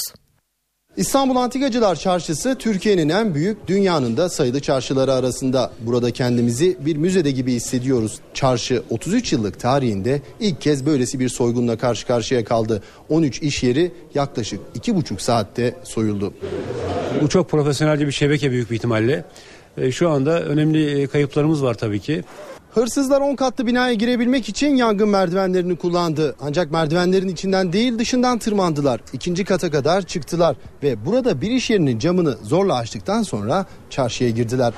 Hırsızlar direkt kasalara yöneldi. Kasa zorla açıldı, çeşitli aletler kullanıldı ve içindeki para ve değerli eşyalar alındı. Bu nasıl olur bu çarşıya girip de mesela bir dükkandan paralar aldı çekip gidebilir. 13 tane dükkana rahat rahat. Sanki kendi evi rahat rahat oturmuşlar çalışmışlar. Her defterin arasını her zarfın içine açmışlar bakmışlar para aramışlar. Hırsızların girdiği başka bir iş yerindeyiz. Burada da kapı çeşitli aletlerle zorlayarak açılmış ve hırsızlar içeriye girmiş. Ancak burada daha ilginç bir durum var. İlginç durum kasanın nasıl açıldığı. Çünkü hırsızlar kasayı anahtarla açıyor ve anahtarı da buradaki çekmecede eliyle koymuş gibi buluyor. İşte bu durum soygunun günler belki de aylar öncesinden planlandığını düşündürüyor. Bunların hepsi böyle geri çekilmiş açıktı. Biz bile zaman zaman zor buluyoruz anahtarı. E, Cep saatlerim vardı. Çok önemli bir koleksiyondu. Uzun yıllar biriktirmiştim. Burada yanıt bekleyen birçok soru var. Çalınan antikaların tarihi önemi, soygunun kimler tarafından planlandığı ve antikaların yurt dışına götürülüp götürülmedikleri. Bu soruların yanıtı hırsızlar yakalanınca ortaya çıkacak. İki önemli ekonomik göstergede son durum açıklandı. İşsizlik 3 ay aradan sonra yeniden yükselişe. Bütçe ise geçen yıla göre bozulma olsa da hedeflerle uyumlu bir performans sergiledi. İşsizlik oranı 3 ay aradan sonra yeniden yükselişe geçti. Bütçe ilk 8 ayda geçen yılın tersine açık verdi. Ekonomide iki önemli veri açıklandı. İşsizlik Haziran ayında %9,1 oldu. Şubat ayından sonra düşüşe geçen ve Mayıs'ta %8,8 olan işsizlik oranı Haziran'da hem Mayıs ayına hem de 2013'ün Haziran ayına göre 0,3 puan yükseldi. İşsizlik oranı genç nüfusta %16,7, tarım dışı alanda ise %11,1. İşsiz sayısı ise 103 bin kişi artarak 2 milyon 654 bin kişi oldu. TÜİK verilerine göre kayıt dışı çalışanların oranı da %36,4. Maliye Bakanlığı mali tatil nedeniyle Temmuz ve Ağustos ayı bütçe sonuçlarını birlikte açıkladı. Temmuz'da 5,3 milyar lira açık veren bütçe Ağustos'ta ise 5,9 milyar lira fazla verdi. Ocak-Ağustos dönemindeki 8 ayda ise bütçe açığı 2,7 milyar lira oldu. 8 aylık bütçe açığı yıl sonu hedefinin %8,2'si olarak gerçekleşti. Maliye Bakanı Mehmet Şimşek bu rakamların yıl sonu bütçe açığı hedefinin rahatlıkla yakalanacağını gösterdiğini vurguladı. Ağustos ayında konut fiyatları bir önceki yıla göre %16,76 arttı. Bir önceki aya göre ise %1,45 artış oldu. Konut satış fiyatlarının en çok arttığı şehir %21,65 ile İstanbul olurken fiyatların en az arttığı şehir Antalya oldu. Para ve sermaye piyasalarındaki işlemlere bakalım. Borsa İstanbul 100 endeksi günü cuma günü kapanışına göre 97 puanlık yükselişle 77.918 puandan tamamladı. Dolar 2 lira 21 kuruş, euro 2 lira 86 kuruştan satıldı.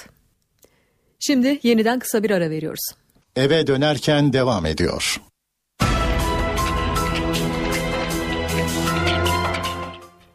Aşırı şişmanlık yani obezite dünyanın en önemli sorunlarından biri. Özellikle Amerika Birleşik Devletleri'nde durum vahim. Ancak Türkiye için de tehlike küçümsenemeyecek boyutta. Uzmanlar obeziteyle mücadelede etkin yöntemin cerrahi müdahale olduğu görüşünde. NTV muhabiri Sibel Atasoy, genel cerrah Profesör Alihan Gürkan ve obezite hastası Esra Yıldırım'la konuştu. Obezite insan ömrünü yaklaşık 12 yıl kısaltıyor. Ayrıca diyabet, akciğer hastalıkları ve kolesterol gibi birçok rahatsızlığı tetikliyor. Uzmanlara göre obezitenin çözümünde cerrahi müdahalede önemli bir seçenek. Bu tür ciddi obezitesi olan hastalar arasında diyet ve sporla kilo verme oranı maalesef yüzde üç.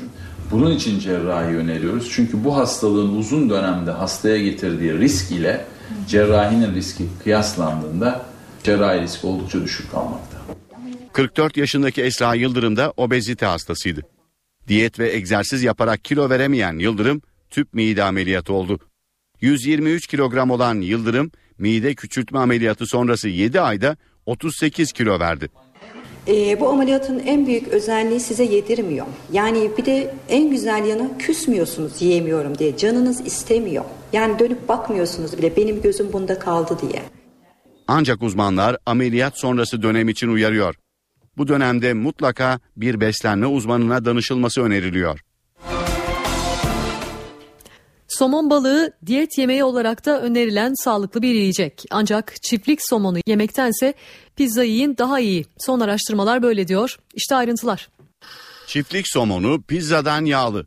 Bu tespit İskoç araştırmacılara ait. Vahşi doğada yetişen somonları çiftlikte yetişenlerle karşılaştıran araştırmacılar önemli bir fark tespit etti. Çiftlik somonlarında 4 kat daha fazla yağ olduğu ortaya çıktı. Araştırmaya göre çiftlik somonlarındaki yağ oranı %14'e çıkabiliyor. Bu oran bir margarita pizzada bulunan yağdan fazla. Pizzadaki yağ oranının yaklaşık %7 olduğuna, somondaki yağ miktarının ise bunu ikiye katladığına dikkat çekiliyor. Araştırmacılar omega 3 açısından zengin olan ve diyetlerde tavsiye edilen somonun doğal ortamda yetişmesinin önemli olduğuna vurgu yapıyor. Yağlı çiftlik somonlarında omega 3 asidinin de doğadaki somonlara kıyasla daha az bulunduğu belirtiliyor.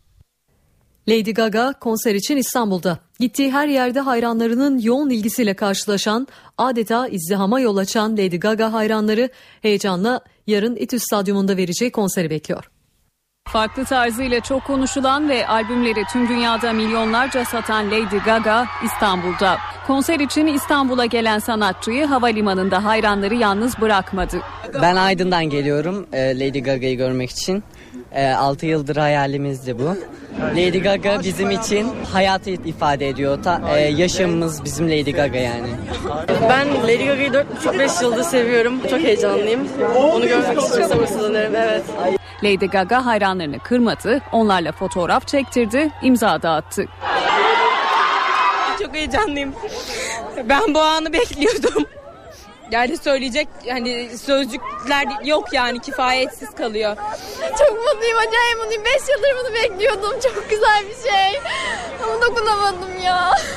Şarkıcı İstanbul'da önce hamama gitmek sonra Türk lokumunu tatmak istiyor. Lady Gaga dünya turnesi kapsamında yarın İstanbul Teknik Üniversitesi Stadyumunda İstanbul'daki ilk konserini verecek. Sırada bu akşamın kültür sanat etkinlikleri var. İstanbul'da bu akşam Beşiktaş Kültür Merkezi Mutfak sahnede rock grubu Kurtalan Express sahne alıyor. Konser saat 21'de başlayacak.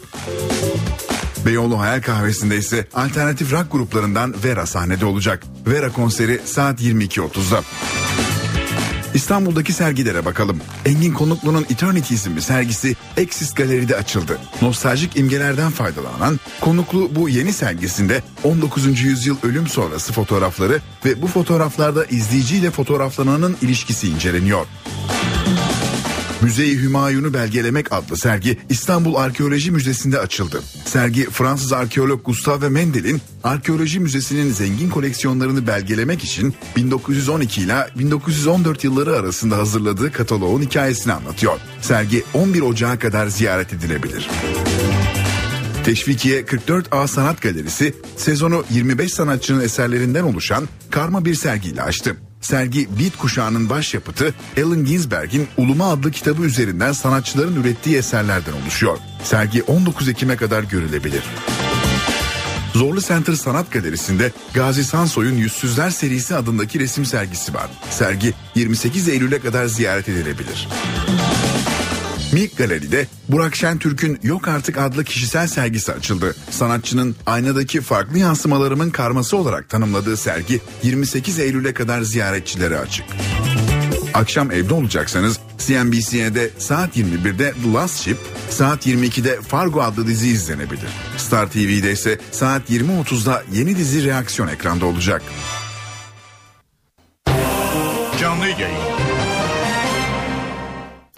Bakanlar Kurulu toplantısı sona erdi. Hükümet sözcüsü Bülent Arınç açıklama yapıyor dinliyoruz. Tasarıyı gündeme getirdi. Esasen seçimler öncesi yani Cumhurbaşkanlığı seçimi öncesi ve hatta 30 Mart öncesi de bu kapsamlı biçimde gündeme gelmiş ancak ön sıralarda yer almamıştı.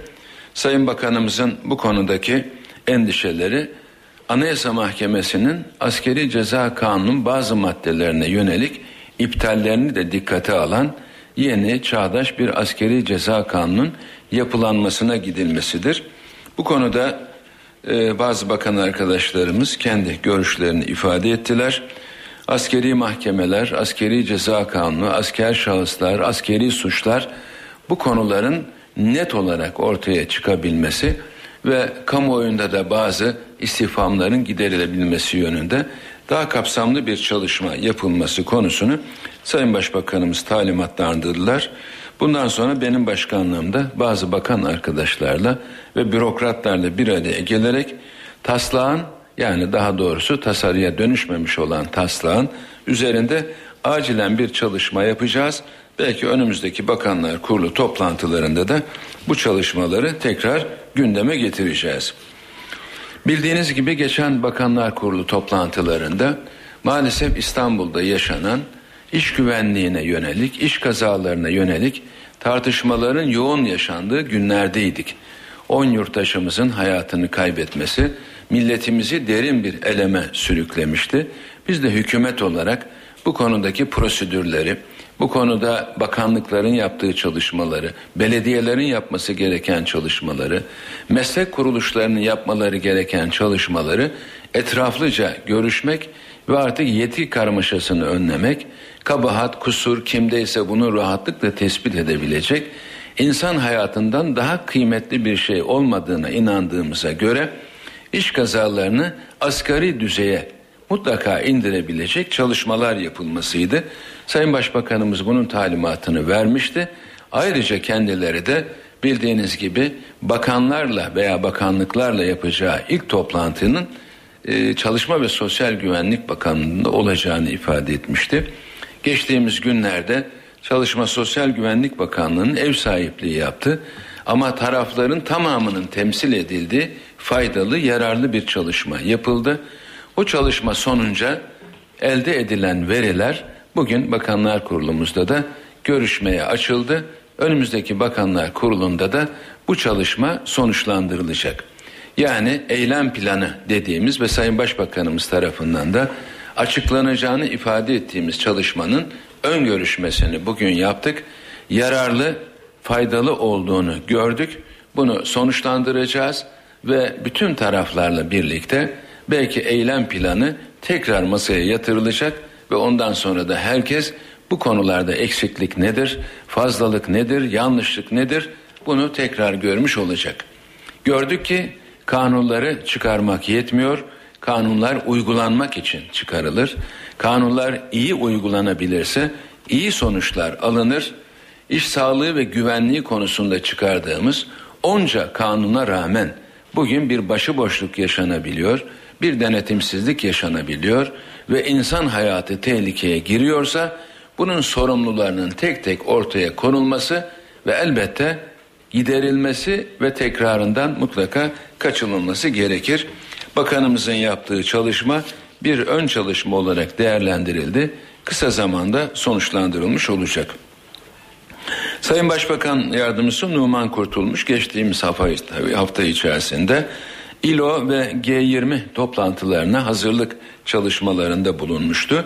Hem kendi sorumluluk alanında olan AFAD'la ilgili hem de İLO ve G20 toplantılarında yaptığı konuşmalar ve çalışmalar konusunda ayrıca bilgiler sundu.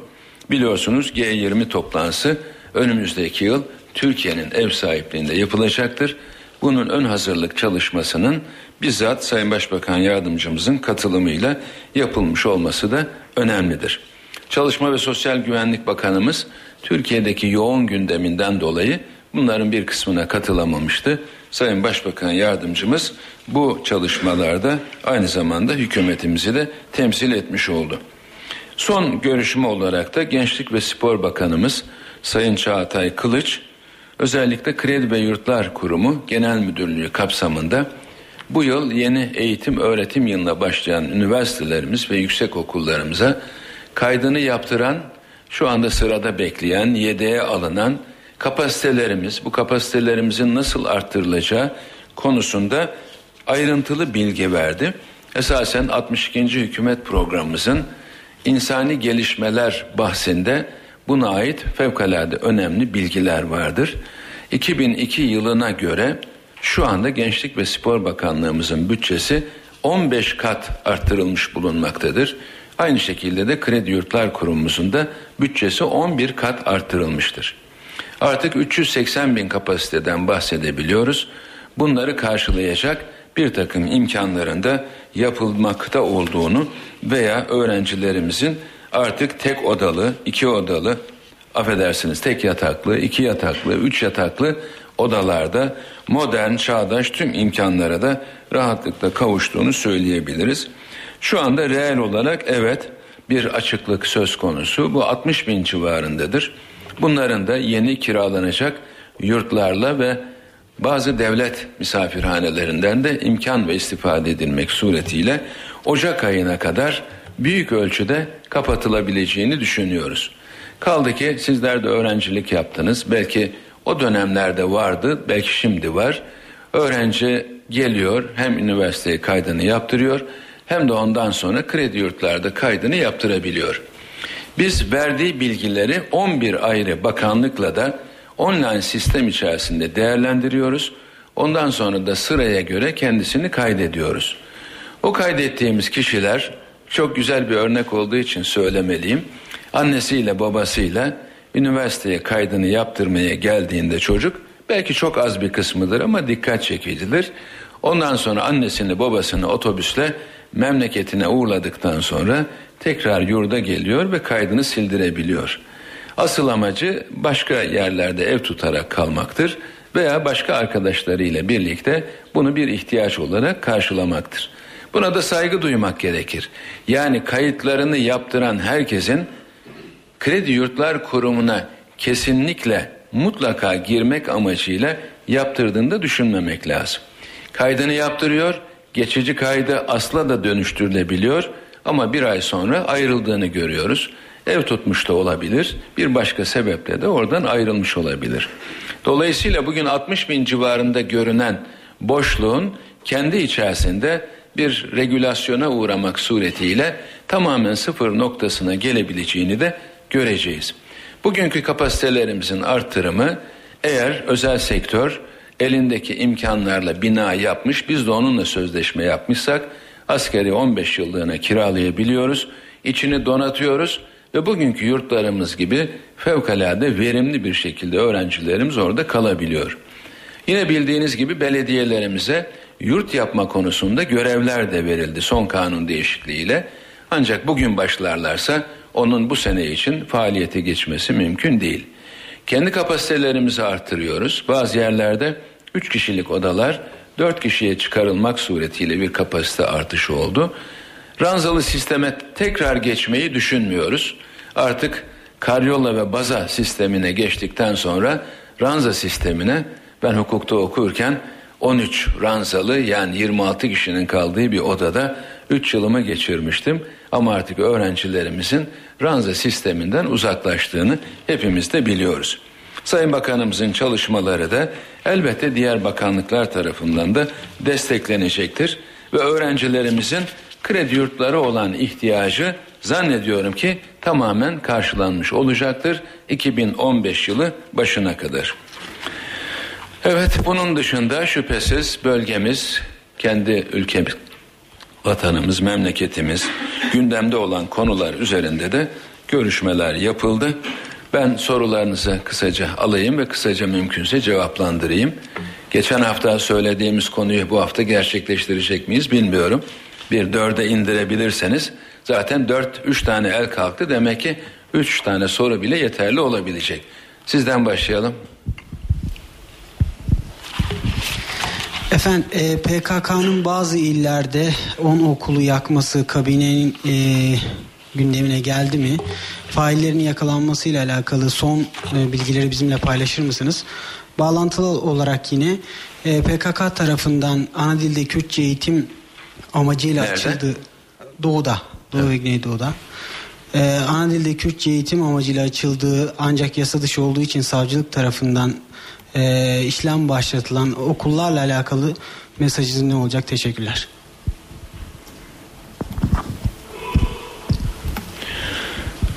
İkinci sorudan başlayayım.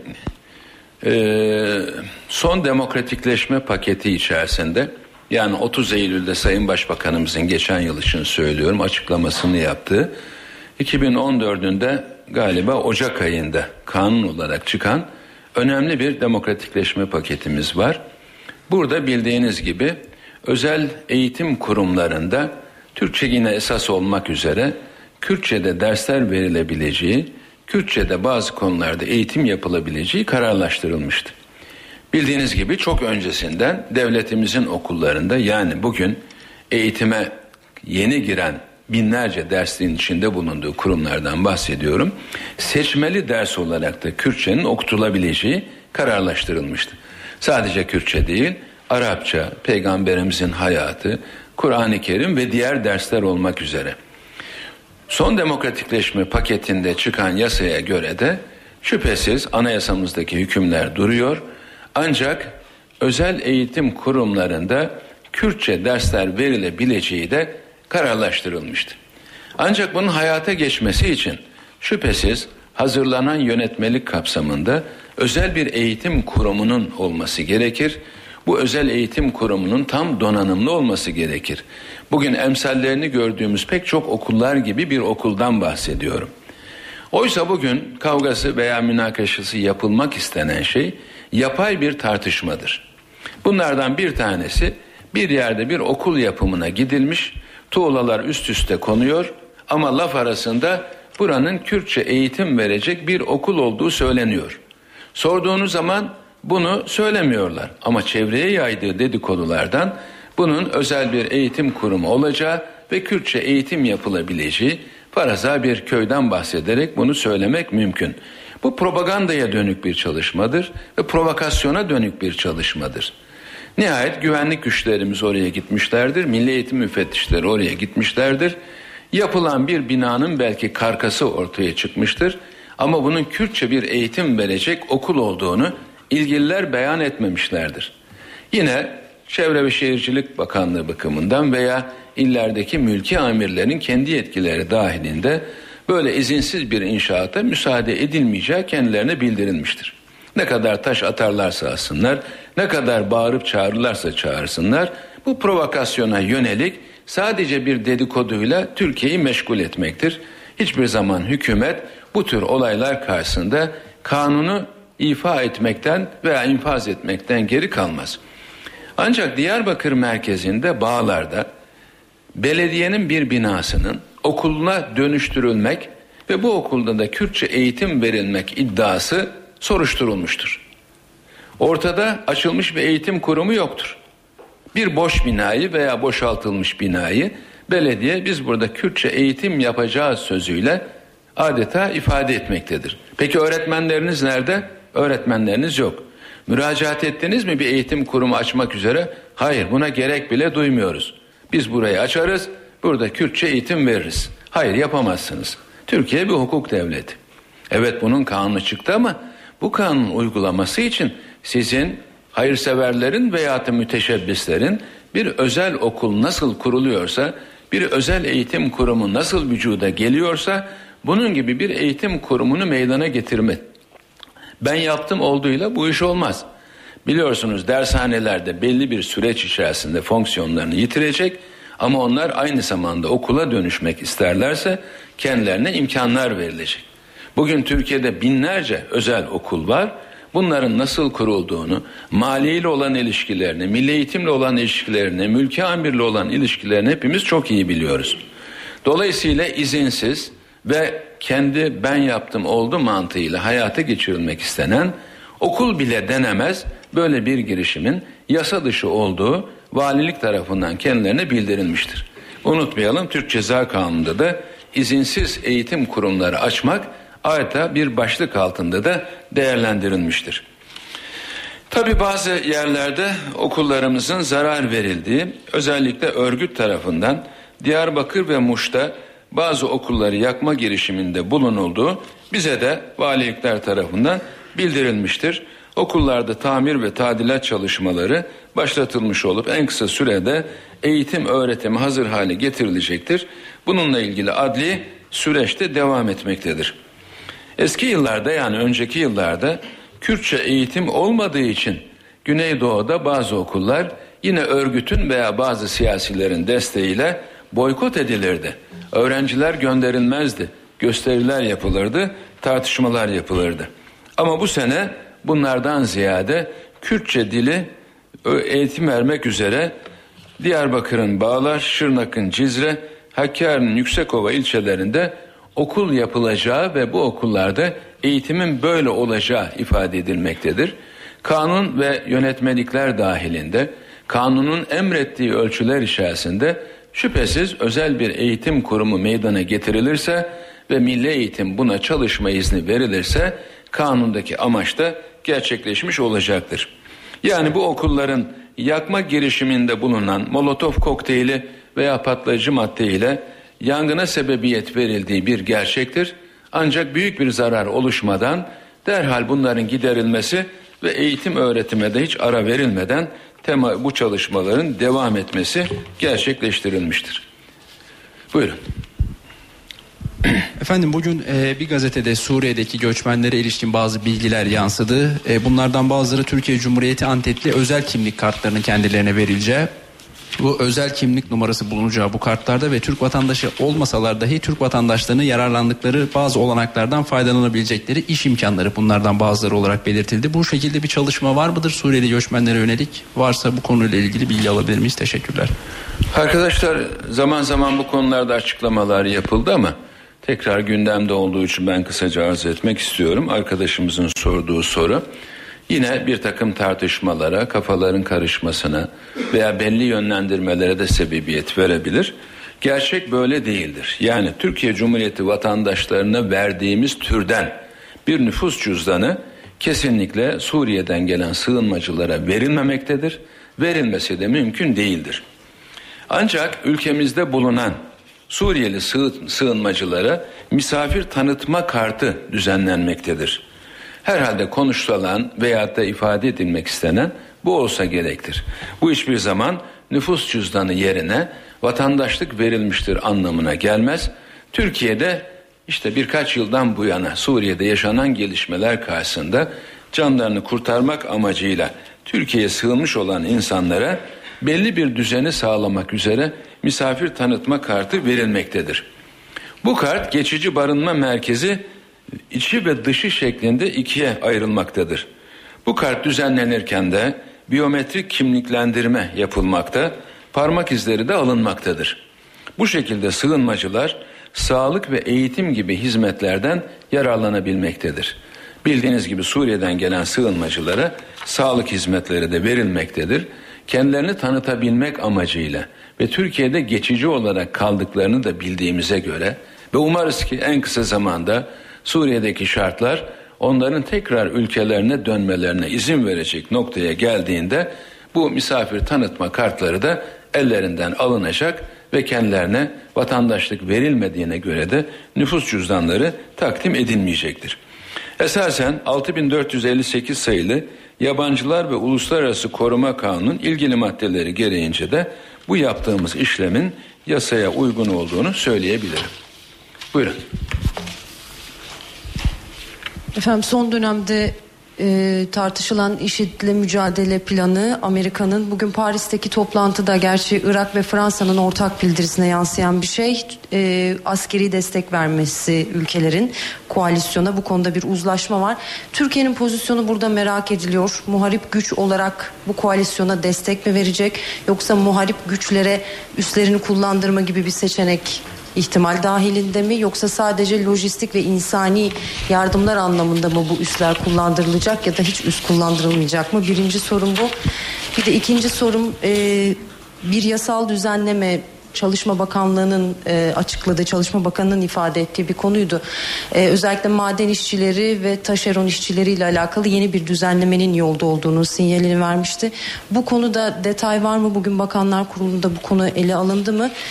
Bir de son olarak torba tasarının yürürlüğe girmesiyle birlikte Zonguldak'ta 22 özel kömür işletmesi üretimi durdurma kararı aldı ve 4500 kişi işsiz kaldı. E, bununla ilgili olarak şirketlerin tutumunu doğru buluyor musunuz? Mağduriyeti gidermek için hükümet olarak bir adım atmayı düşünüyor musunuz? Teşekkürler. Arkadaşlar ilk sorduğunuz konu üzerinde Sayın Cumhurbaşkanımız düşüncelerini ifade etti. Sayın Başbakanımız düşüncelerini ifade etti. Dışişleri Bakanlığımız ki son toplantılara katılan arkadaşımızdır düşüncelerini ifade etti.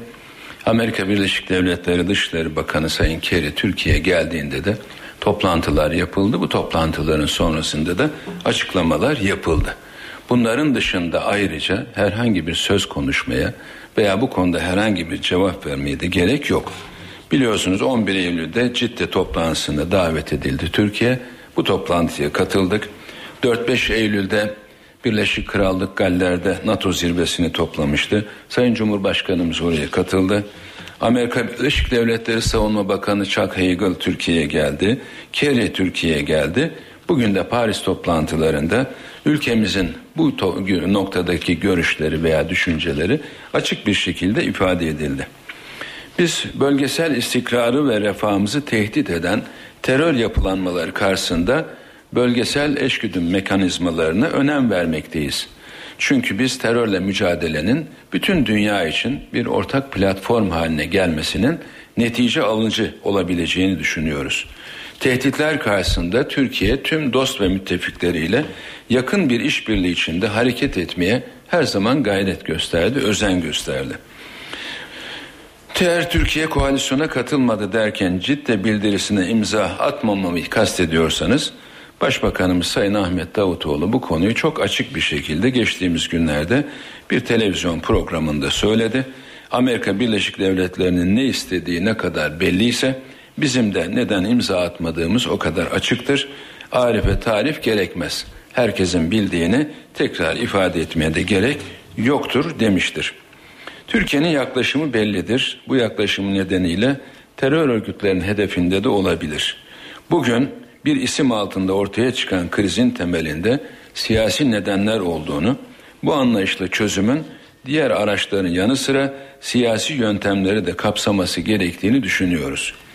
Türkiye uluslararası toplumun önemli bir parçasıdır ve uluslararası toplumla kendi çıkarları, beklentileri ve öğrenci öncelikleri doğrultusunda birlikte hareket etmeye ve işbirliği işbirliğine de her zaman açık durumdadır. İkinci tor Çalışma Bakanı yeni düzenlemeler var mı? Bugün konuştuğumuz konu İstanbul'da meydana gelen iş kazası çevresinde iş güvenliği konusunda bir eylem planı hazırlanmasına yöneliktir. Bu konu detaylı olarak görüşüldü ancak önümüzdeki bakanlar kurulunda da sonuçlandırılacağını ifade ettim. Ee, şeyden dolayı yani son e, çok maddeli yasadan dolayı siz torba diyorsunuz da ben kullanmamaya özen gösteriyorum. Ee, inşallah bundan sonra da bu ismi hiç kullanmamak istiyoruz. Yani çok maddeli yasa tasarıları yerine sadece o işle ilgili tasarıları getirmeye gayret edeceğiz. Yoksa her kanunun bir maddesini değiştiren ve sonunda da maalesef haklılık payı da olan torba gibi bir lafı yasama literatürüne sokma gayreti içinde değiliz. Bunu literatürümüzden çıkaracağız inşallah. Çünkü yasama sıfır e, hata kabul eden bir şeydir. Çok uzun çalışmaların sonucunda ve en iyi bir şekilde uygulanmak üzere çıkarılmalıdır. Ama o kanunun bir maddesini, bu kanunun iki maddesini, bir başkasının üç maddesini değiştirerek sonunda 49 tane kanundan ayrı ayrı değişikliğe gidecek. Belki zaman yetersizliği sebebiyle veya bir başka amaçla bunlar getirilmiş olabilir. Bundan sonra bu kadar maddeli bir tasarıyı umarım ki görmeyeceksiniz. Sayın Başbakanımızın talimatı budur. Artık 3, 5, 10, 15 neyse o iş için gerekli olan tasarılar meclisimize gönderilmiş olacaktır. Taşeronlarla ilgili bu kanun içerisinde olmayan hükümleri şüphesiz meclise getireceğiz. Ama onun da sadece öze yönelik bir çalışma, bir düzenleme olacağını söyleyebilirim. Artık bu kadar yüksek maddeli, çok maddeli tasarılar meclise gönderilmeyecektir.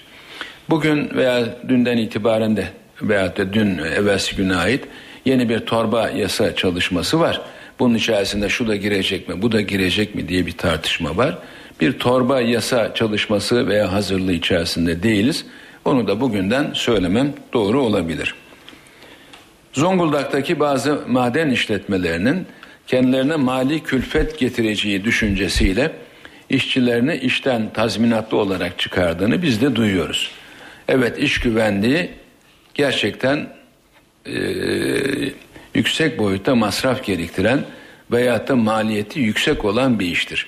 Biz devlet olarak bunu karşılamayı her zaman insan hayatı karşısında gerekli görüyoruz. Şüphesiz madende çalışanların da maliyetleri yükselecekse bu maliyetlerini piyasadan karşılama imkanları olabilir. Ancak onların iş güvenliği, iş kazaları ve diğer konularda çalışan işçilerin primlerine yönelik bazı talepleri olursa ve hükümetimiz bunu en azından bir miktarını kendisi karşılamak isterse bunlar tartışılabilir. Ama ne yapayım maliyetler yükseldi ben burayı kapatıyorum. Bu anlayışla karşılanacak bir şey değildir. Demek ki bugüne kadar maliyetler çok düşüktü. İnsan hayatı çok ucuzdu. Sen bu işe devam ediyordun. O kadar, o kadar ucuz değil. İnsan hayatı Türkiye'de de dünyada da en kıymetli bir şeydir. O yüzden bu maliyetler şüphesiz artacak. Bizim Zonguldak'ta kendi TTK'lımız da var, kendi madenlerimiz de var.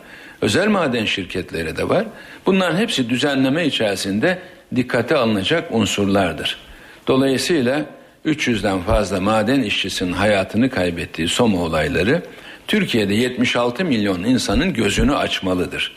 Hükümet olarak biz bundan gerekli dersimizi aldık. Özel sektörde çalışan işçilerde, işverenler de işin maliyeti konusunda biraz daha gayretli olmak durumundadır diye söylemek istiyorum. Hanımefendi siz beşinci misiniz? Dört mü? Hadi o zaman peki. Efendim e, askeri ceza kanunu değişiyor dediniz ama bir de kamuoyunda bir beklenti var. En sonda e, e, Milli Savunma Komisyonu Başkanı yaptığı bir açıklama vardı bedelli askerlikle ilgili. E, hükümetin gündeminde bedelli askerlik var mı yok mu?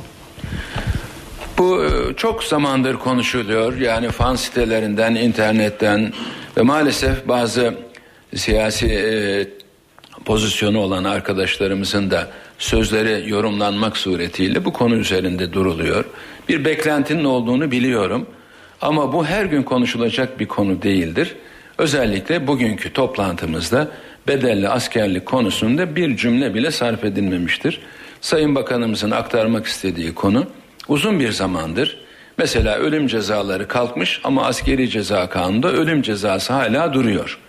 Anayasa Mahkemesi askeri suç, askeri yargı kapsamında bazı maddeleri iptal etmiş Ama bunlar hala yerinde duruyor. Yeni bir askeri ceza kanunu yapmak arzumuzdan kaynaklanan bir taslağı biz bugün görüştük. Onun dışında bedelli askerlik konusu gündeme gelmedi. Çok teşekkürler. Hayırlı akşamlar. Hükümet Sözcüsü Bülent Arınç Bakanlar Kurulu toplantısı gündemini aktardı ve habercilerin sorularını yanıtladı. NTV Radyo'da canlı olarak yayınladık. An itibariyle İstanbul trafiğindeki notları aktaralım.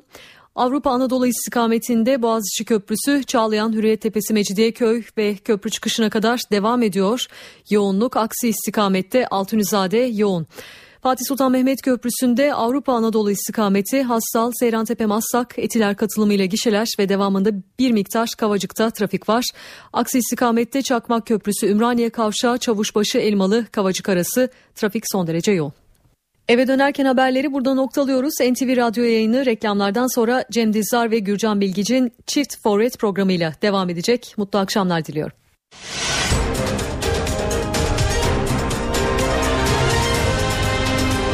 NTV Radyo, Türkiye'nin haber radyosu.